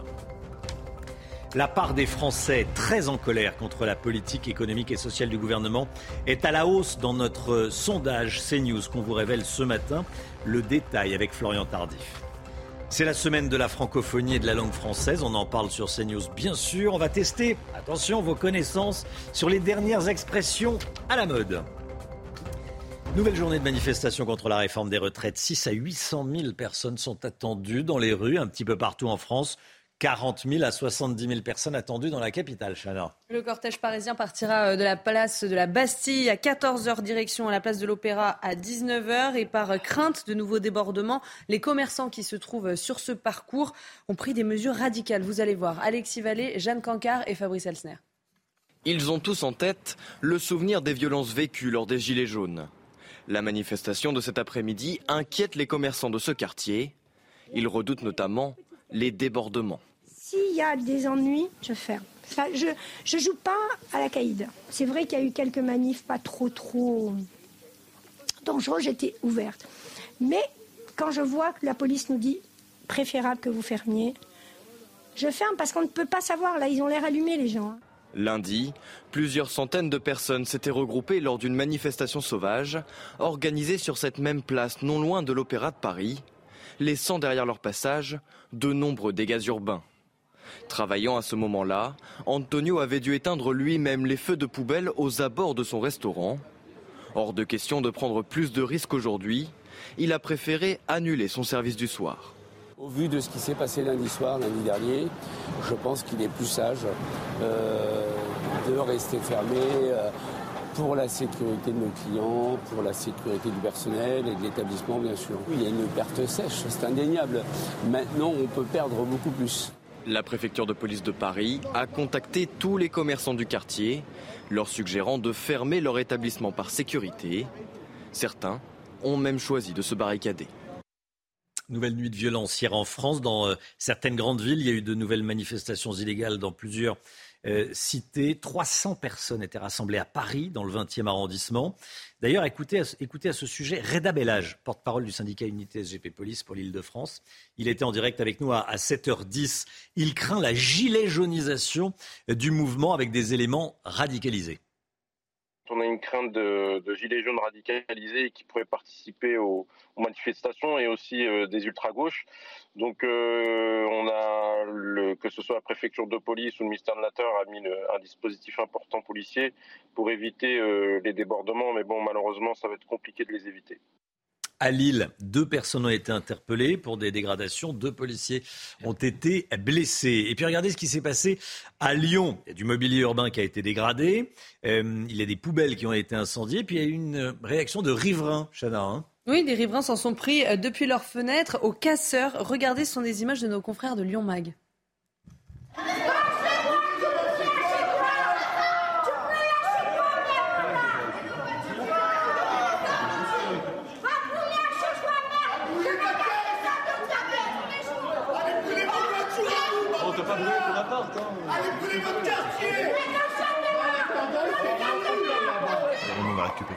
Voilà, va, va brûler euh, dans votre quartier. On entend euh, aller brûler en bas de chez vous. Ceci dit, ça s'entend. hein, Il y a des petits, euh, des, des militants qui vont brûler des, poub- des poubelles. Voilà. Donc, on est à deux doigts que, que les individus, que les, que les habitants descendent, Jérôme Béglé, pour aller régler leur compte aux, aux casseurs. Hein. Le clivage à venir et qui est en train de se dessiner, c'est Mm. ordre contre désordre. Le gouvernement incarnera l'ordre, évidemment, pas faire autrement, et le désordre, ça va être les casseurs, des brûleurs, des manifestants qui n'ont de manifestants que le nom. Et c'est là-dessus que le gouvernement espère, pourrait, devrait récupérer la main. À Besançon, un homme a été condamné à trois ans de prison ferme pour des violences sur un policier lundi soir pendant une manifestation contre la réforme des retraites. Cet individu cagoulé a porté plusieurs coups sur la tête d'un policier avec un skateboard.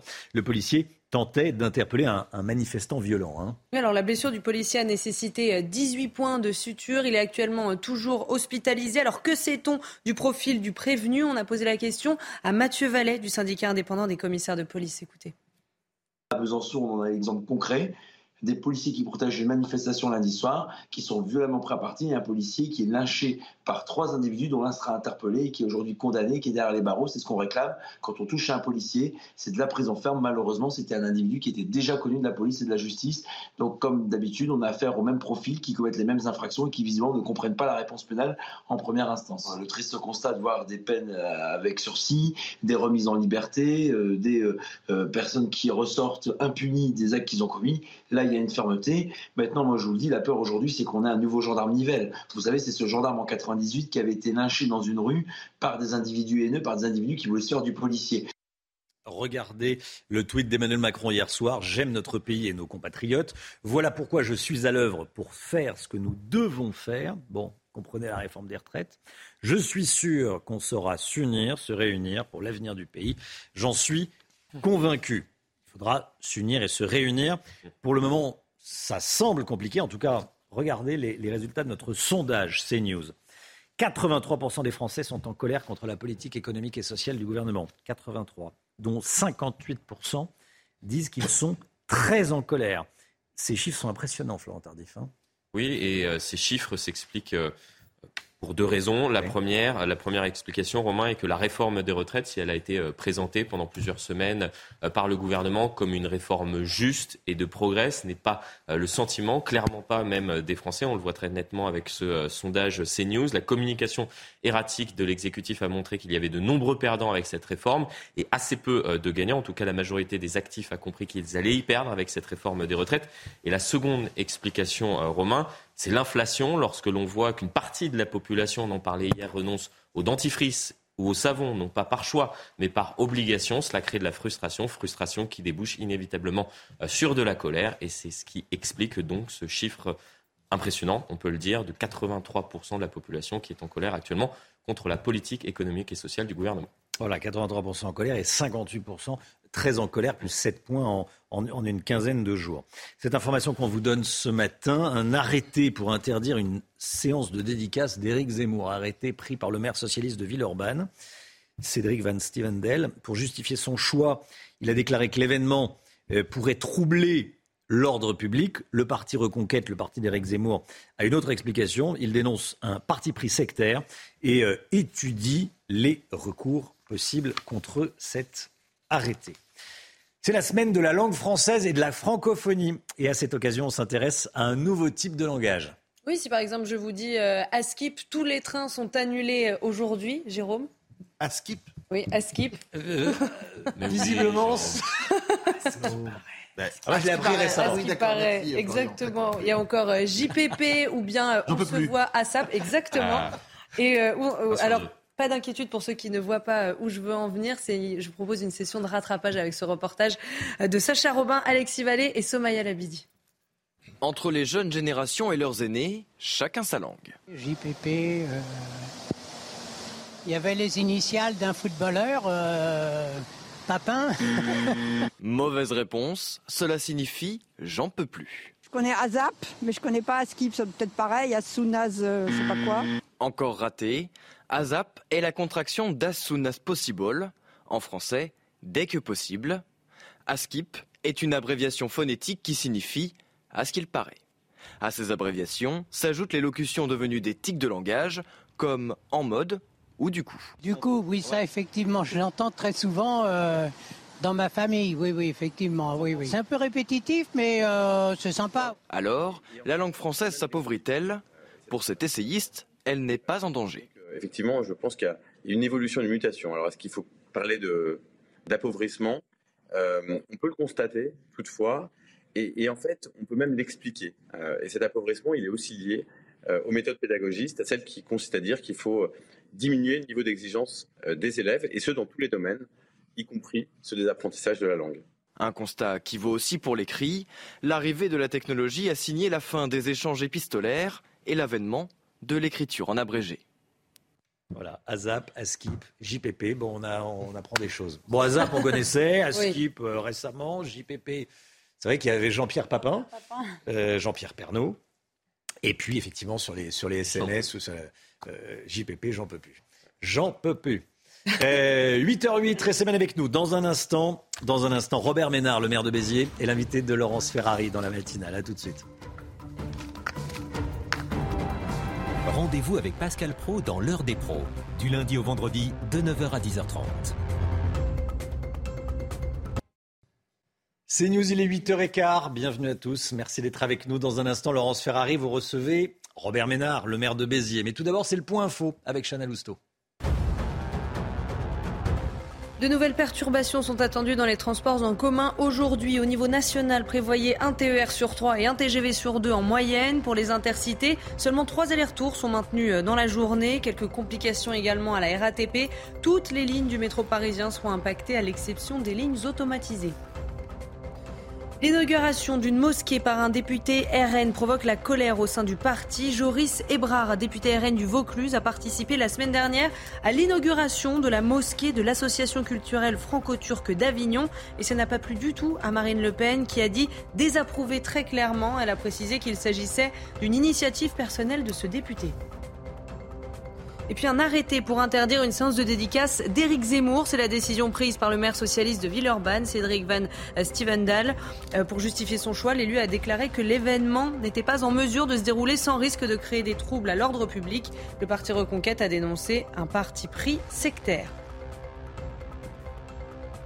Laurence, vous recevez Robert Ménard. Bonjour Robert Ménard. Bonjour. Bienvenue dans la matinale de CNews. La prise de parole d'Emmanuel Macron hier est-elle de nature à faire baisser la tension alors que des centaines de milliers de Français vont descendre dans la rue aujourd'hui pour protester contre une réforme des retraites qui a été adoptée par le Parlement? Ça me semble mal barré. C'est étonnant parce que, vous savez, les enfants, ils disent ça n'imprime pas. J'ai l'impression que qu'il est inaudible aujourd'hui. Vous n'avez rien retenu de son discours Non, qu'est-ce que vous avez retenu? Il a dit des choses où il a raison. En plus, par exemple, sur les violences, il a raison. Mais même ça, il, a la maladresse ensuite de comparer euh, ce qui, avec ce qui s'est passé au Brésil ou au Capitole. Ce qui, oui, ce qui est, ce qui est, ce qui est pas évidemment comparable et tout. Je sais pas, ça marche pas. Il a pas les mots. Il a peut-être pas l'empathie vis-à-vis des gens. Peut-être qu'il sait plus leur parler. Enfin, moi, j'ai été étonné. Je me suis dit, mais pour intervenir comme ça de façon un peu solennelle, il faut annoncer un certain nombre de choses. Annoncer un changement de méthode dans les trois semaines, méthode de rien du tout. Ça fait euh, un an qu'ils essayent de trouver des, euh, des moyens d'accrocher telle ou telle majorité sur tel ou tel projet de loi. Ça marche pas. Et puis demander à, à la première ministre d'élargir la majorité, avec qui? Personne n'en veut. Je veux dire, j'étais un à peu droite, sidéré. à gauche, avec les écologistes, ouais, Oui, bah, enfin, attendez, vous en connaissez, vous, des écologistes qui sont prêts à venir avec lui, des socialistes. Sur un projet de... loi, peut-être. Oui, sur un mais il, il a réussi. Mais attendez, sauf que là, ça se passe tellement mal. Alors que sur le fond, c'est ça le pire c'est que sur le fond, quand il dit elle est indispensable, la réforme, une réforme est indispensable, il a raison. Il a raison. Le reste, c'est de la démagogie de dire qu'il faut pas, qu'on peut ne rien faire. Mais même ça, il n'arrive pas à le, faire entendre par les gens. Est-ce qu'au bout d'un moment, plus personne ne t'écoute? C'est peut-être ça. Est-ce qu'il avait raison de faire la comparaison entre la foule qui n'a pas de légitimité face au peuple qui s'exprime à travers ses élus? C'est une maladresse. La, phrase est une maladresse. Si vous mettez en cause les casseurs, les voyous et tout, il a raison. Entre les casseurs, les voyous, c'est pas eux qui vont faire la loi, ça se fait au Parlement. Mais la formule, elle est mal choisie. Et là encore, c'est étonnant. Au lieu de, comment vous dire, tu choisis une nouvelle formule. ça t'arrive, ça arrive à tout le monde, ça m'arrive plein de fois. Après, tu dis, euh, j'aurais pas dû le dire comme ça, euh, j'aurais pas dû choisir ce mot. Non, on a le sentiment que le chef d'État, il est incapable du moindre mea culpa. Il est incapable de dire, c'était une mauvaise formule. Écoutez, voilà. Oubliez ce que j'ai dit là, voilà ce que je voulais dire. Je visais pas les manifestants. Il le dit, mais il le dit pas, je sais pas, avec euh, l'empathie pour les gens. Les gens aujourd'hui, attendez, moi je pense qu'aujourd'hui, encore une fois, ne pas vouloir faire une réforme, c'est un mensonge de dire ça aux gens qu'on peut se passer d'une réforme. C'est un mensonge. Mais en même temps, tu vois les gens dans la rue et tu te dis qu'est-ce qui fait qui sont dans la rue? Ah, ils le sont pour la réforme et sûrement pour, pour d'autres raisons. Mais je ne sais pas, il... il n'a pas trouvé les mots pour Oui, il n'arrive plus à coller aux gens. Quand il dit, euh, il dénonce les factieux, les, factions, il s'adresse à qui en fait? C'est l'extrême gauche qu'il dénonce, euh, ces manifestants euh, tard le soir? Pardon, autant, je ne suis pas d'accord avec, je viens de vous lire, autant il a raison là. Les petits casseurs insupportable, il a raison de dire qu'on ne doit pas le tolérer. Je ne comprends pas, je vais vous dire, je ne comprends pas comment même on tolère un minimum, on les tolère pas beaucoup, mais on doit les tolérer encore moins, des gens qui, c'est depuis jeudi dernier, il y a plus de 90, 90 policiers qui ont été blessés. Le problème, c'est pas seulement ces gens-là, c'est un problème, mais c'est comment il se fait qu'un certain nombre de gens, en particulier à l'extrême gauche, aient pas les mots pour le dénoncer. Regardez le nombre de leaders de la France Jean-Luc Mélenchon, oui, Regardez sur Ciotti, par exemple, sur la, le saccage, vous savez, enfin. De la permanence de Ciotti à Nice. Oui, c'est évidemment condamnable. Mais il a jeté. Mais, monsieur Ciotti, patatier, il faut arrêter avec le mais. C'est, on le condamne ou on ne le condamne pas. Parce que quand tu dis ça, tu, finalement, tu finis par trouver des excuses. Et en plus, pardon, je vous rappelle que les assassins, bourreaux, monstres à l'Assemblée nationale. Si vous avez à face de vous des gens qui sont des assassins, des bourreaux et des monstres, évidemment que toute la violence est permise. Mais c'est pas vrai que le gouvernement, c'est des assassins, des bourreaux et des monstres. Tu peux ne pas être d'accord avec lui. Donc, il y a un vocabulaire de haine qui est tenu, qui attise la violence dans qui ouvre la porte à la violence, qui ouvre la porte. Si vous dites, si je dis de vous, vous êtes un assassin, madame, si le type à côté il vous tape dessus, il va dire je tape sur un assassin, il aura en plus la bonne conscience. Et dernier point, longtemps, trop longtemps, les médias, globalement, la classe politique, globalement, un certain nombre d'intellectuels, la majorité des intellectuels ont, fait quoi? Ont trouvé des excuses à un discours de haine, de haine qui est insupportable. Et comme ça venait de la gauche, Fallait pas. Voilà, si ça avait été le Rassemblement national, moi je suis pas toujours d'accord avec le Rassemblement national, mais qui avait dit le quart de ce que disent ces zigotos-là, ces voyous-là, vous imaginez le tollé. hein. Euh, Vous faites la différence donc entre ceux qui manifestent le soir, ces petits groupes euh, assez mobiles dans les grandes rues, euh, dans les rues des grandes villes plutôt, ou des moyennes villes, euh, Rennes euh, notamment, et ceux qui vont manifester aujourd'hui, ces centaines de milliers de personnes qui vont Mais descendre ça- pour dire non à la réforme des retraites. Ça n'a rien à voir. Il y a, un, alors je dis pas un travail de pédagogie, je déteste ce mot. Il y a un travail d'explication qu'il faut faire par rapport aux centaines de milliers ou les millions de gens qui sont descendus dans la rue. Les autres, il faut les, prendre et les mettre où ils sont, c'est-à-dire en prison. C'est là leur place. Mais pardon, euh, ce que devrait, quoi devrait s'interroger le chef de l'État, c'est comment, euh, malgré les débats patati patatoum, on n'arrive pas à faire entendre un certain nombre de choses. Comment se fait-il que les gens restent sur la position? Vous avez vu les sondages, ça n'a pas bougé. Alors, euh, je ne sais pas, peut-être que dès le début, on s'y est mal pris. Expliquer, expliquer que cette, euh, que cette réforme n'est pas injuste, c'est un mensonge. Elle est injuste. Elle est injuste pour tout le monde. C'est comme ça que les Français la ressentent. Mais oui, eh, mais elle l'est. 83% d'entre eux Attends, sont encore mais elle l'est, elle l'est. Si on et vous obligez à travailler de deux. Alors je ne vous prends pas votre exemple parce que vous faites un métier un peu à part. Euh, pour les 9 dixièmes des gens, travailler deux ans de plus, bien sûr que c'est difficile. Alors il faut, il faut simplement dire ça, on ne peut pas évi- euh, éviter de le faire. Expliquer pourquoi. Il y a une démagogie et ne pas laisser euh, entendre qu'un certain nombre, qu'il y a une alternative. Le Rassemblement national. Moi j'ai lu, euh, vous savez, leur, leur motion. Ils disent elle est injuste la, la La réforme. Ils ont raison. Elle est inutile. Mais elle est, bien sûr qu'elle n'est pas inutile. Bien sûr qu'il faut répondre au fait qu'on a de moins en moins d'enfants et qu'on travaille et qu'on vit de plus en plus longtemps. Quant, au, quant au- au- à la France insoumise, je ne sais pas si vous avez lu, un, il propose, enfin quand même de temps en temps, tu tombes sur la tête là. Il propose la retraite à 1600 euros minimum.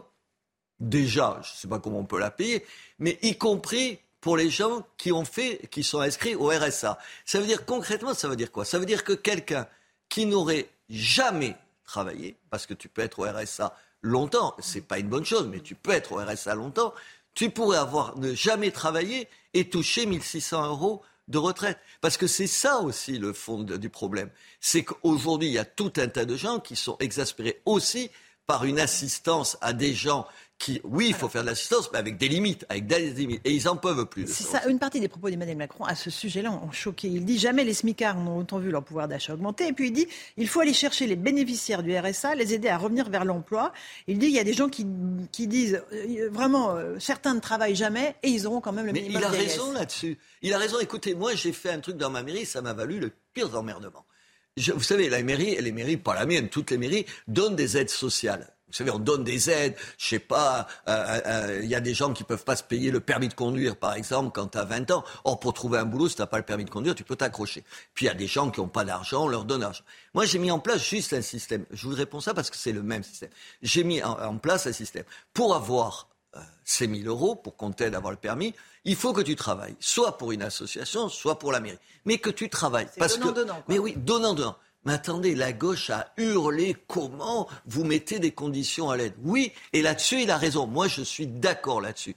Quand tu touches le RSA, tu dois, en échange, faire un certain nombre de choses. Et je pense que tout le monde le comprend. Tout le monde.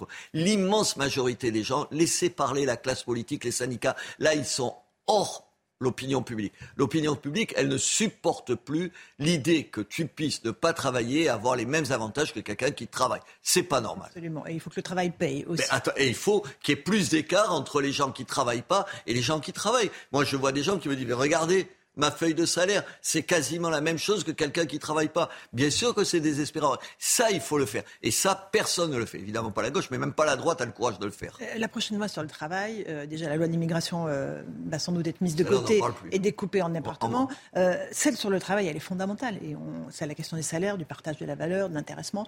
Avec qui il peut négocier ça Et je sais pas, quand il dit à Madame Borne, il faut construire une majorité, mais avec qui Vous avez vu la réaction des syndicats?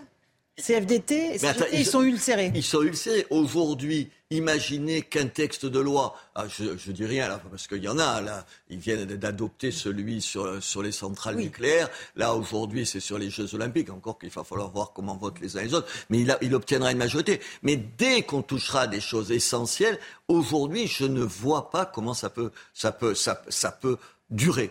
Et il, y a, il, ne peut pas ne pas faire des changements. Alors est-ce, qu'il, est-ce que c'est son amour propre, son ego qui fait que, vous savez, souvent on est comme ça. Mmh. Je te demande de faire quelque chose, juste le fait de te le demander, tu ne veux pas le faire. Alors est-ce que ça veut dire que dans trois semaines ou un mois, euh, il y aura plus Madame Borne et il, il acceptera les changements qu'il n'a pas acceptés là? C'est un des scénarios possibles. Et sur la loi immigration, il peut effectivement la découper en plusieurs textes. Il dit il y a trop de lois en France. Bon, ok. Ça, ça fait euh, combien de temps qu'il le dit? Il en fait, il en fait il voter fait, toujours autant. Tous les jours. Euh, mais est-ce qu'il peut faire une partie, par exemple, sur la régularisation des sans-papiers qu'il pourrait faire voter par la gauche, une partie euh, sur l'expulsion des clandestins qu'il pourrait faire voter par la droite C'est ça ce qui va se passer? Je ne suis pas sûr que la droite et la gauche soient assez stupides pour pas comprendre la manœuvre.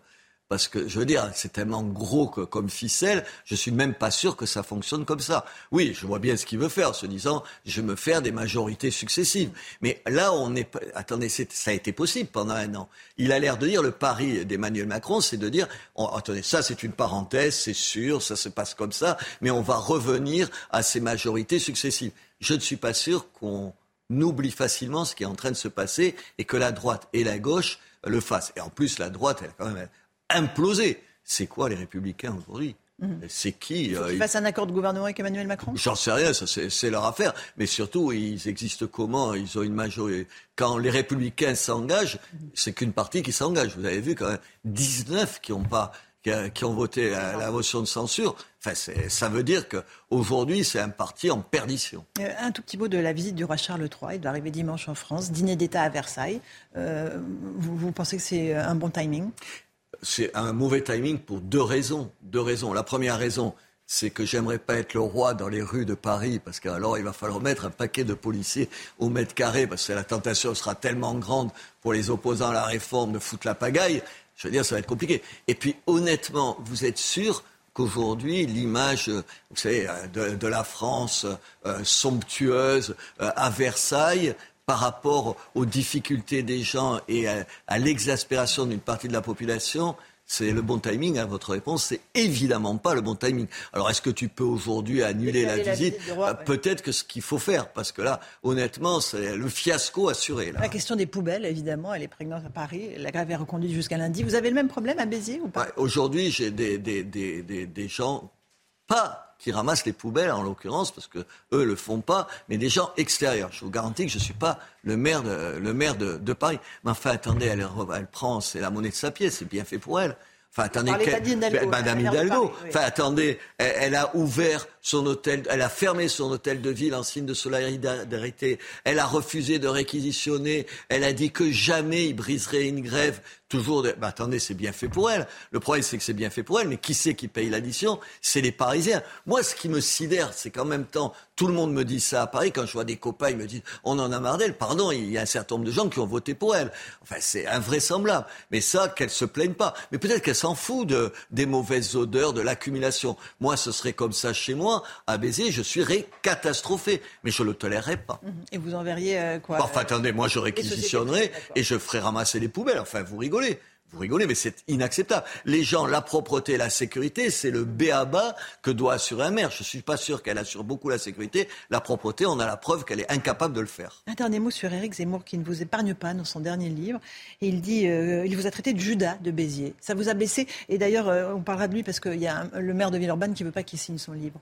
Ça, c'est dégueulasse. Enfin, attendez, comment vous pouvez expliquer que quelqu'un ne peut pas venir signer votre livre chez vous? Enfin, c'est absurde. C'est, euh, il est de gauche, je suppose, ce type-là, pour avoir une attitude comme ça. Enfin, c'est méprisable. C'est lui qui est méprisable et c'est lui qui est en faute. Bien sûr que ça m'a blessé. Ça m'a blessé pourquoi? Parce que moi, je m'attendais, comment vous dire, à, à, quelque chose sur le fond. Enfin, quand vous avez des échecs, vous vous demandez Qu'est-ce qui s'est passé? Pas du tout, c'est un règlement de compte. Et en plus, euh, les mots qu'il emploie à, mon égard, au fond, c'est les mêmes mots, la même violence que je lui ai reproché tout le long de, sa campagne. Puis je le lui ai dit, il, a tort de, dire ça parce que j'étais un de ceux, je me rappelle, on se voyait euh, jusqu'au mois de juin, on se voyait régulièrement pour sa campagne. Dès le mois de juin, on lui a dit que c'était une mauvaise idée. Il est venu chez moi en octobre, chez moi à Béziers en octobre. J'ai fait une intervention dans son meeting pour expliquer pourquoi je ne le soutenais, je ne le soutenais pas. Au mois de janvier, je le lui ai redit. On s'est revu à Paris. Je lui ai redit parce que qu'il fait une bonne analyse. Je lui ai dit dix fois, il a du talent, il a de la culture, je conteste pas, il fait une bonne analyse, mais d'une brutalité dans ses conséquences qui, est insupportable aux gens. La preuve, les résultats. Voilà, je pense que c'est difficile, peut-être à chaud, c'est difficile de se dire euh, j'ai pas eu le bon temps, je me suis trompé, tout ça. Euh, c'est difficile pour tout le monde, pour lui, pour moi et tout. Je le regrette d'autant qu'encore une fois, sur toute une partie de l'analyse de la situation en France, je la partage. On ferait mieux de trouver une façon de se parler. Un tout dernier mot, vous êtes inquiet sur l'état de notre pays Comment est-ce qu'on va sortir de l'impasse dans laquelle le gouvernement s'est mis? Je ne sais pas. Je suis inquiet parce que je, je trouve qu'il y a une violence dans les propos. Tout à l'heure, je vous disais ce qui se dit à l'Assemblée et tout une détérioration du débat, du dialogue. La démocratie, c'est quand même se dire, euh, je suis pas d'accord avec toi, mais je discute. On n'arrive même pas à s'entendre sur les bases de discussion. Si on n'est pas d'accord tous les deux pour dire que cette table est en verre, c'est difficile de parler de l'avenir de la table. Si en France, on n'est pas d'accord on n'arrive même pas à se mettre d'accord sur la base. La base, par, exemple, sur la retraite, c'est attendez, on a moins d'enfants, un constat. On vit plus longtemps. Il y a des gens qui font pas le même boulot que d'autres. Euh, si on veut que les, que les femmes aient plus d'enfants, il faut peut-être que les traiter mieux qu'on ne les traite. Si on n'arrive même pas à se mettre d'accord sur ce constat, comment on va construire ce pays-là? Le problème, c'est qu'aujourd'hui, il y a une montée aux extrêmes qui est problématique, qui est problématique parce qu'elle est euh, la garantie qu'on ne trouvera pas de solution. Je vais vous dire quelque chose. Moi, je me fiche complètement de l'avenir de M. Macron. Moi, ce que je veux, je fais pas, je proteste pas pour ou contre M. Macron. Ce qui m'intéresse, c'est mon pays. Aujourd'hui, chacun sait est-ce que je vais lui faire la peau ou pas lui faire la peau? C'est pas la question. Merci beaucoup, Robert Ménard, d'être venu ce matin dans la matinale de CNews. À vous, Romain Desarmes, pour la suite. CNews, il est 8h30. Merci à vous, Laurence Ferrari, et à votre invité, Robert Ménard, le maire de Béziers. L'actualité avec euh, les mouvements sociaux. Aujourd'hui, nouvelle journée de, grève et de manifestation. On va partir tout d'abord à Pantin. C'est en Seine-Saint-Denis, tout près de Paris. La police est intervenue ce matin pour débloquer un dépôt de bus RATP de la ville. Plusieurs dizaines de manifestants en avaient pris le contrôle depuis 5 heures ce matin. Alexis Vallée avec nous. Alexis, depuis que la police a chargé, les bus sortent au compte-gouttes. Où est-ce qu'on en est, Alexis? Bah écoutez, vous le voyez derrière moi, il ne reste plus euh, qu'une dizaine de personnes. Hein. On est vraiment sur la fin du blocage. Donc vous l'avez dit, hein, ils sont là depuis 5 heures du matin. À partir de 7h30, la police a chargé. Un accord a été trouvé pour que les bus sortent toutes les 10 minutes. À présent, il n'y a plus de bus à sortir, du moins plus jusqu'à midi et demi, jusqu'à ce que les nouveaux chauffeurs et les nouvelles lignes soient réinstallés. si ce blocage a eu lieu, c'est toujours contre cette réforme des retraites, contre l'utilisation du 49.3. Et pour en parler, je vous propose d'écouter ce représentant CGT de la RATP. La retraite à 64 ans, ça va être non. On voit que Borne nous a dit, j'ai entendu Mme Borne dire qu'elle qu'elle avait gagné. Non, avec 9 mois, on ne gagne pas. On, sait qu'elle a perdu.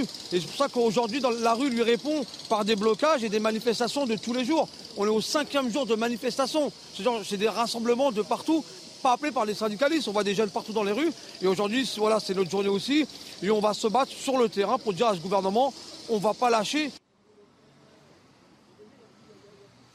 Alors, l'objectif était annoncé contre cette réforme, mais ils nous ont bien expliqué que même si ce blocage était pratiquement terminé, ils avaient un objectif précis, c'est cet après-midi à 14h à Paris pour la manifestation de l'intersyndicale qui est attendue. Alexis Vallée avec Sacha Robin pour les images. Merci à tous les deux. D'autres images, celle de la zone industrielle d'Amiens, bloquée ce matin, Chana. Hein. oui, pneus et palettes en bois ont été installés par les syndicats pour faire barrage en présence, vous allez le voir, du député La France Insoumise François Ruffin. Cette zone industrielle concentre plus de 12 000 emplois et les services municipaux d'Amiens seront également perturbés aujourd'hui à cause des grèves la situation dans la capitale qui devient de plus en plus compliquée à cause des poubelles qui ne sont pas ramassées. Les syndicats ont reconduit la grève jusqu'à au moins lundi prochain. Et la situation pourrait se compliquer puisque, selon le Parisien, les employés des sociétés privées menacent de rejoindre le mouvement. Marion Berchet, Thomas Bonnet. Les rues du 7e arrondissement sont propres. Les camions bennes passent relativement régulièrement. Ici, ce sont des sociétés privées qui sont en charge. Sauf que la situation pourrait changer. Des préavis de grève ont été déposés au sein de ces entreprises. Euh, effectivement, si le secteur privé se met en grève, euh, ça va être euh, quand même assez difficile.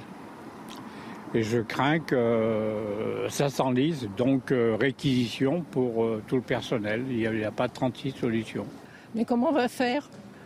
C'est des montagnes, des montagnes de... C'est affreux. On va, repartir, on va s'exiler comme le Covid, on va tous partir à la campagne. Les rues pourraient donc bientôt ressembler à celles des arrondissements voisins, de quoi aggraver une situation déjà préoccupante. Hier, 9500 tonnes de déchets jonchaient les rues de la capitale, un nombre en hausse par rapport au début de la semaine. Preuve que les réquisitions peinent à produire leur effet avec toujours des blocages et des barrages filtrants dans certaines usines. Pour faire face, la mairie de Paris a annoncé l'ouverture d'une cellule de crise. Celle-ci pourrait tourner à plein régime dans les prochains jours. Nouvelle nuit de violence hier en France. Il y a eu de nouvelles manifestations illégales dans plusieurs grandes villes. 300 personnes rassemblées à Paris dans le 20e arrondissement, Chana. Oui, à Lille, deux personnes ont été interpellées pour des dégradations. Deux policiers ont été blessés. À Lyon, du mobilier urbain a été dégradé et utilisé pour entraver la circulation sur les quais du Rhône. On est avec le colonel Alain Faugeras. Bonjour, mon colonel, ancien commandant de gendarmes mobiles d'Aubervilliers les nouveaux modes de maintien de l'ordre. Merci d'être euh, en direct avec nous. On craint des violences. Aujourd'hui, le renseignement territorial, le renseignement du ministère de l'Intérieur, euh, redoute la, présence de, nombreux éléments radicaux dans les, grandes villes de France. Euh, quelle est la stratégie actuellement des, forces de l'ordre? Comment est-ce que les gendarmes mobiles, les CRS, maintiennent-ils? L'ordre Alors, pas quand c'est le, défilé syndical, mais après, quand ça commence à a dégénéré Bonjour à tous. Euh, comme vous le savez, le, schéma de maintien de l'ordre a été euh, quelque peu euh, rénové depuis quelques mois. et de ce que je vois, désormais, on est, on est revenu aux fondamentaux, à savoir essayer de rester à distance des manifestants le, plus souvent possible et n'intervenir que lorsqu'il y a des, des casseurs ou des, regroupements euh, euh, qui peuvent attirer des dangers.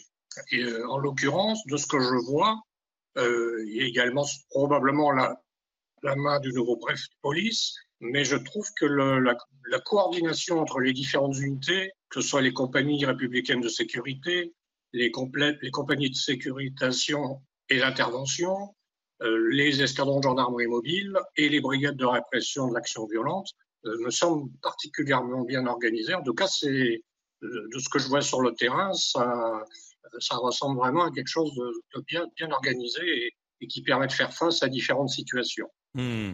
Euh, les casseurs suivent une stratégie qui s'appelle Be Water, soit de l'eau. C'est ce qui a été utilisé notamment par les, les Hongkongais. Est-ce que vous pouvez nous l'expliquer? Ah, Je n'ai pas entendu votre euh, j'ai mal entendu votre question.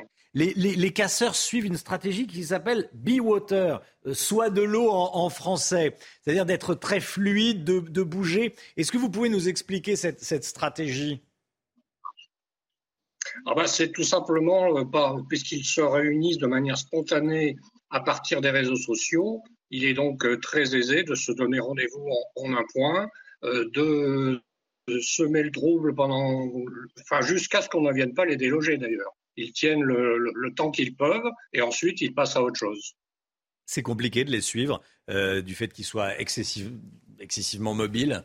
Alors, alors c'est surtout que ça, coûte des effectifs. Hein. Il faut avoir de nombreuses unités, des unités très mobiles, et c'est là que les braves sont tout à fait adaptés à ce genre de situation, puisqu'elles permettent de fixer, en tout cas de rattraper rapidement des groupes euh, de, manifestants éparses, de les fixer le temps que des forces plus lourdes arrivent. Alors justement, on va les voir, les, braves M. Euh, on parle beaucoup des, policiers à, moto, la brave M. Expliquez-nous précisément comment ils travaillent.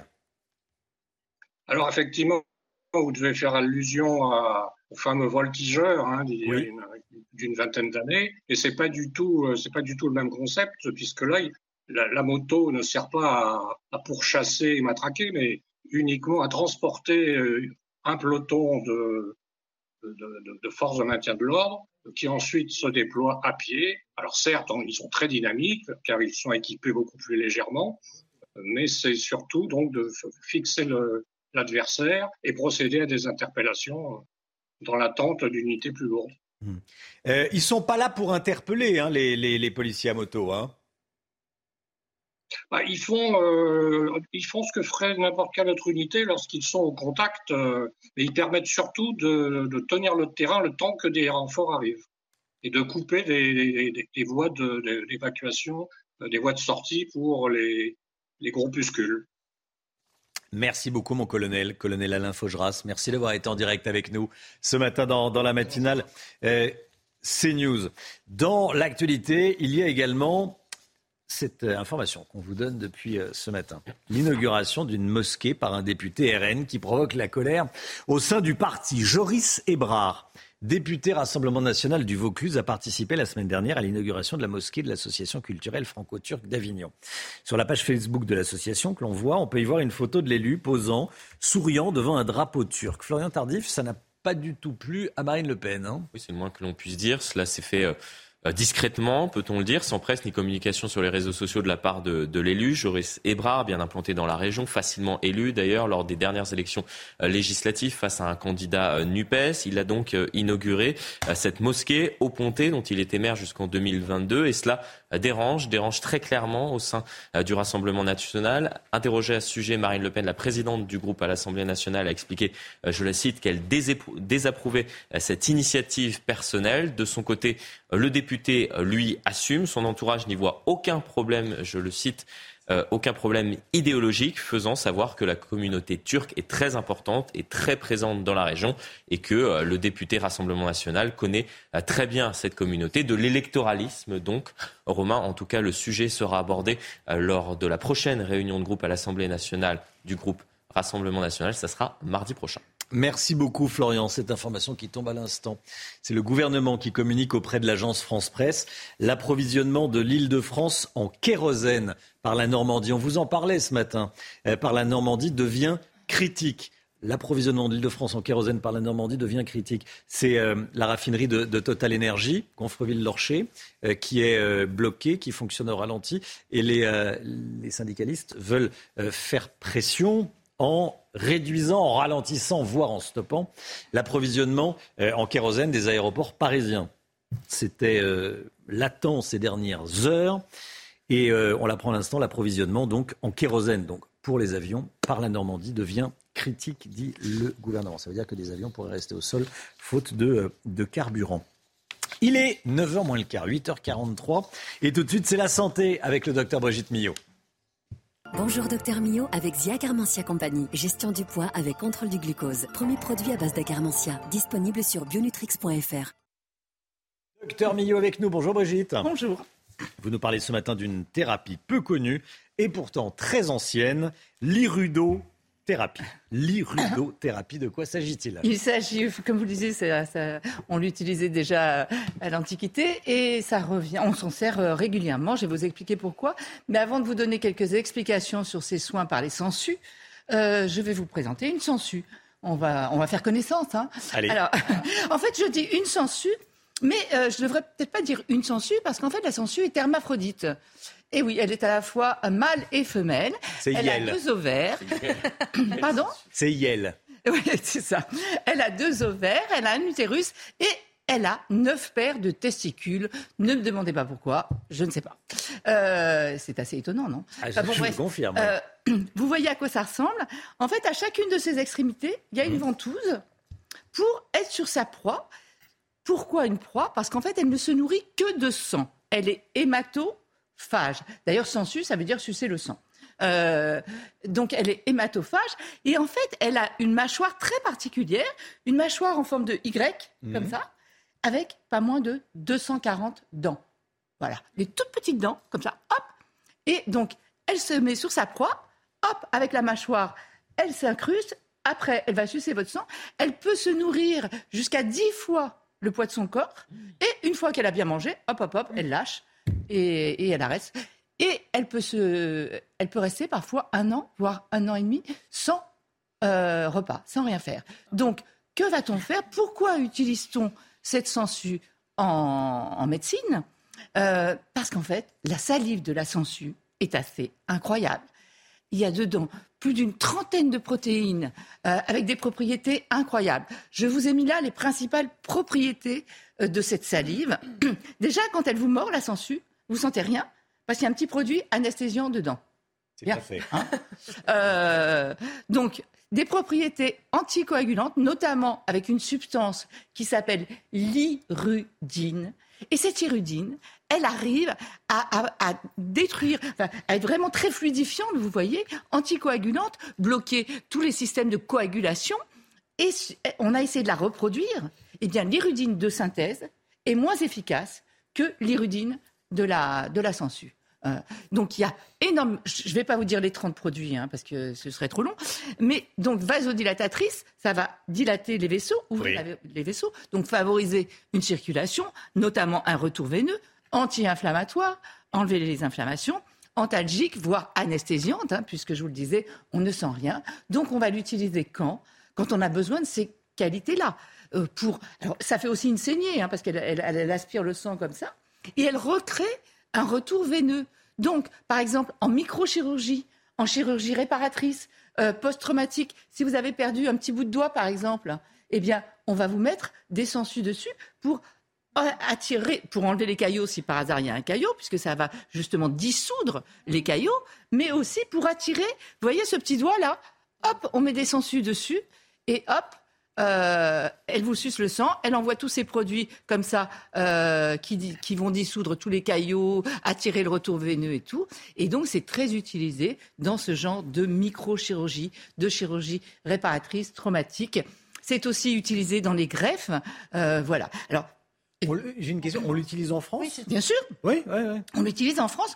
On a, on a un laboratoire, d'ailleurs, français, qui exporte, d'ailleurs, même aux États-Unis. Hein. Euh, donc, alors, évidemment, tout le monde se dit, mais est-ce que c'est propre? Est-ce qu'on risque rien? Etc., etc. C'est élevé. on a un laboratoire du côté de Bordeaux qui, est spécialisé dans l'élevage de sangsues. Euh, donc, on ne les donne jamais. elles sont, quand on vous les donne, quand on vous les livre, elles sont à jeun depuis trois ou quatre mois. Comme ça, on est sûr que, hop, dès qu'elles vont arriver, elles vont s'accrocher, elles ont un peu faim et elles vont euh, euh, venir vous sucer.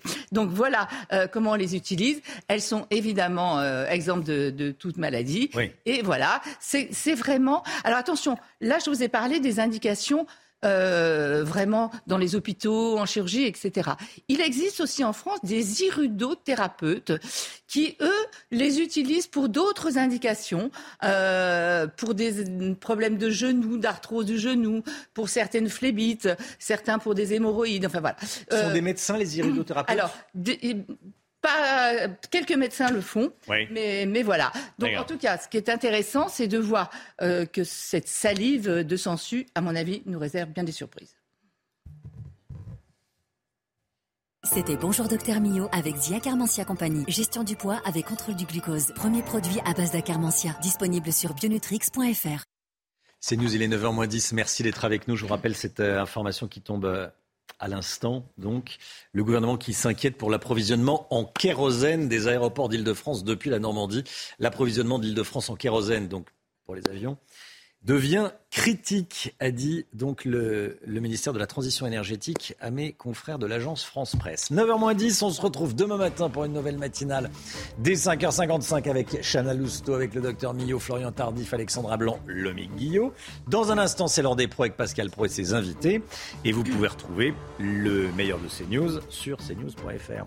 Belle journée à vous, à demain. Tout de suite, Pascal Pro dans l'heure des pros.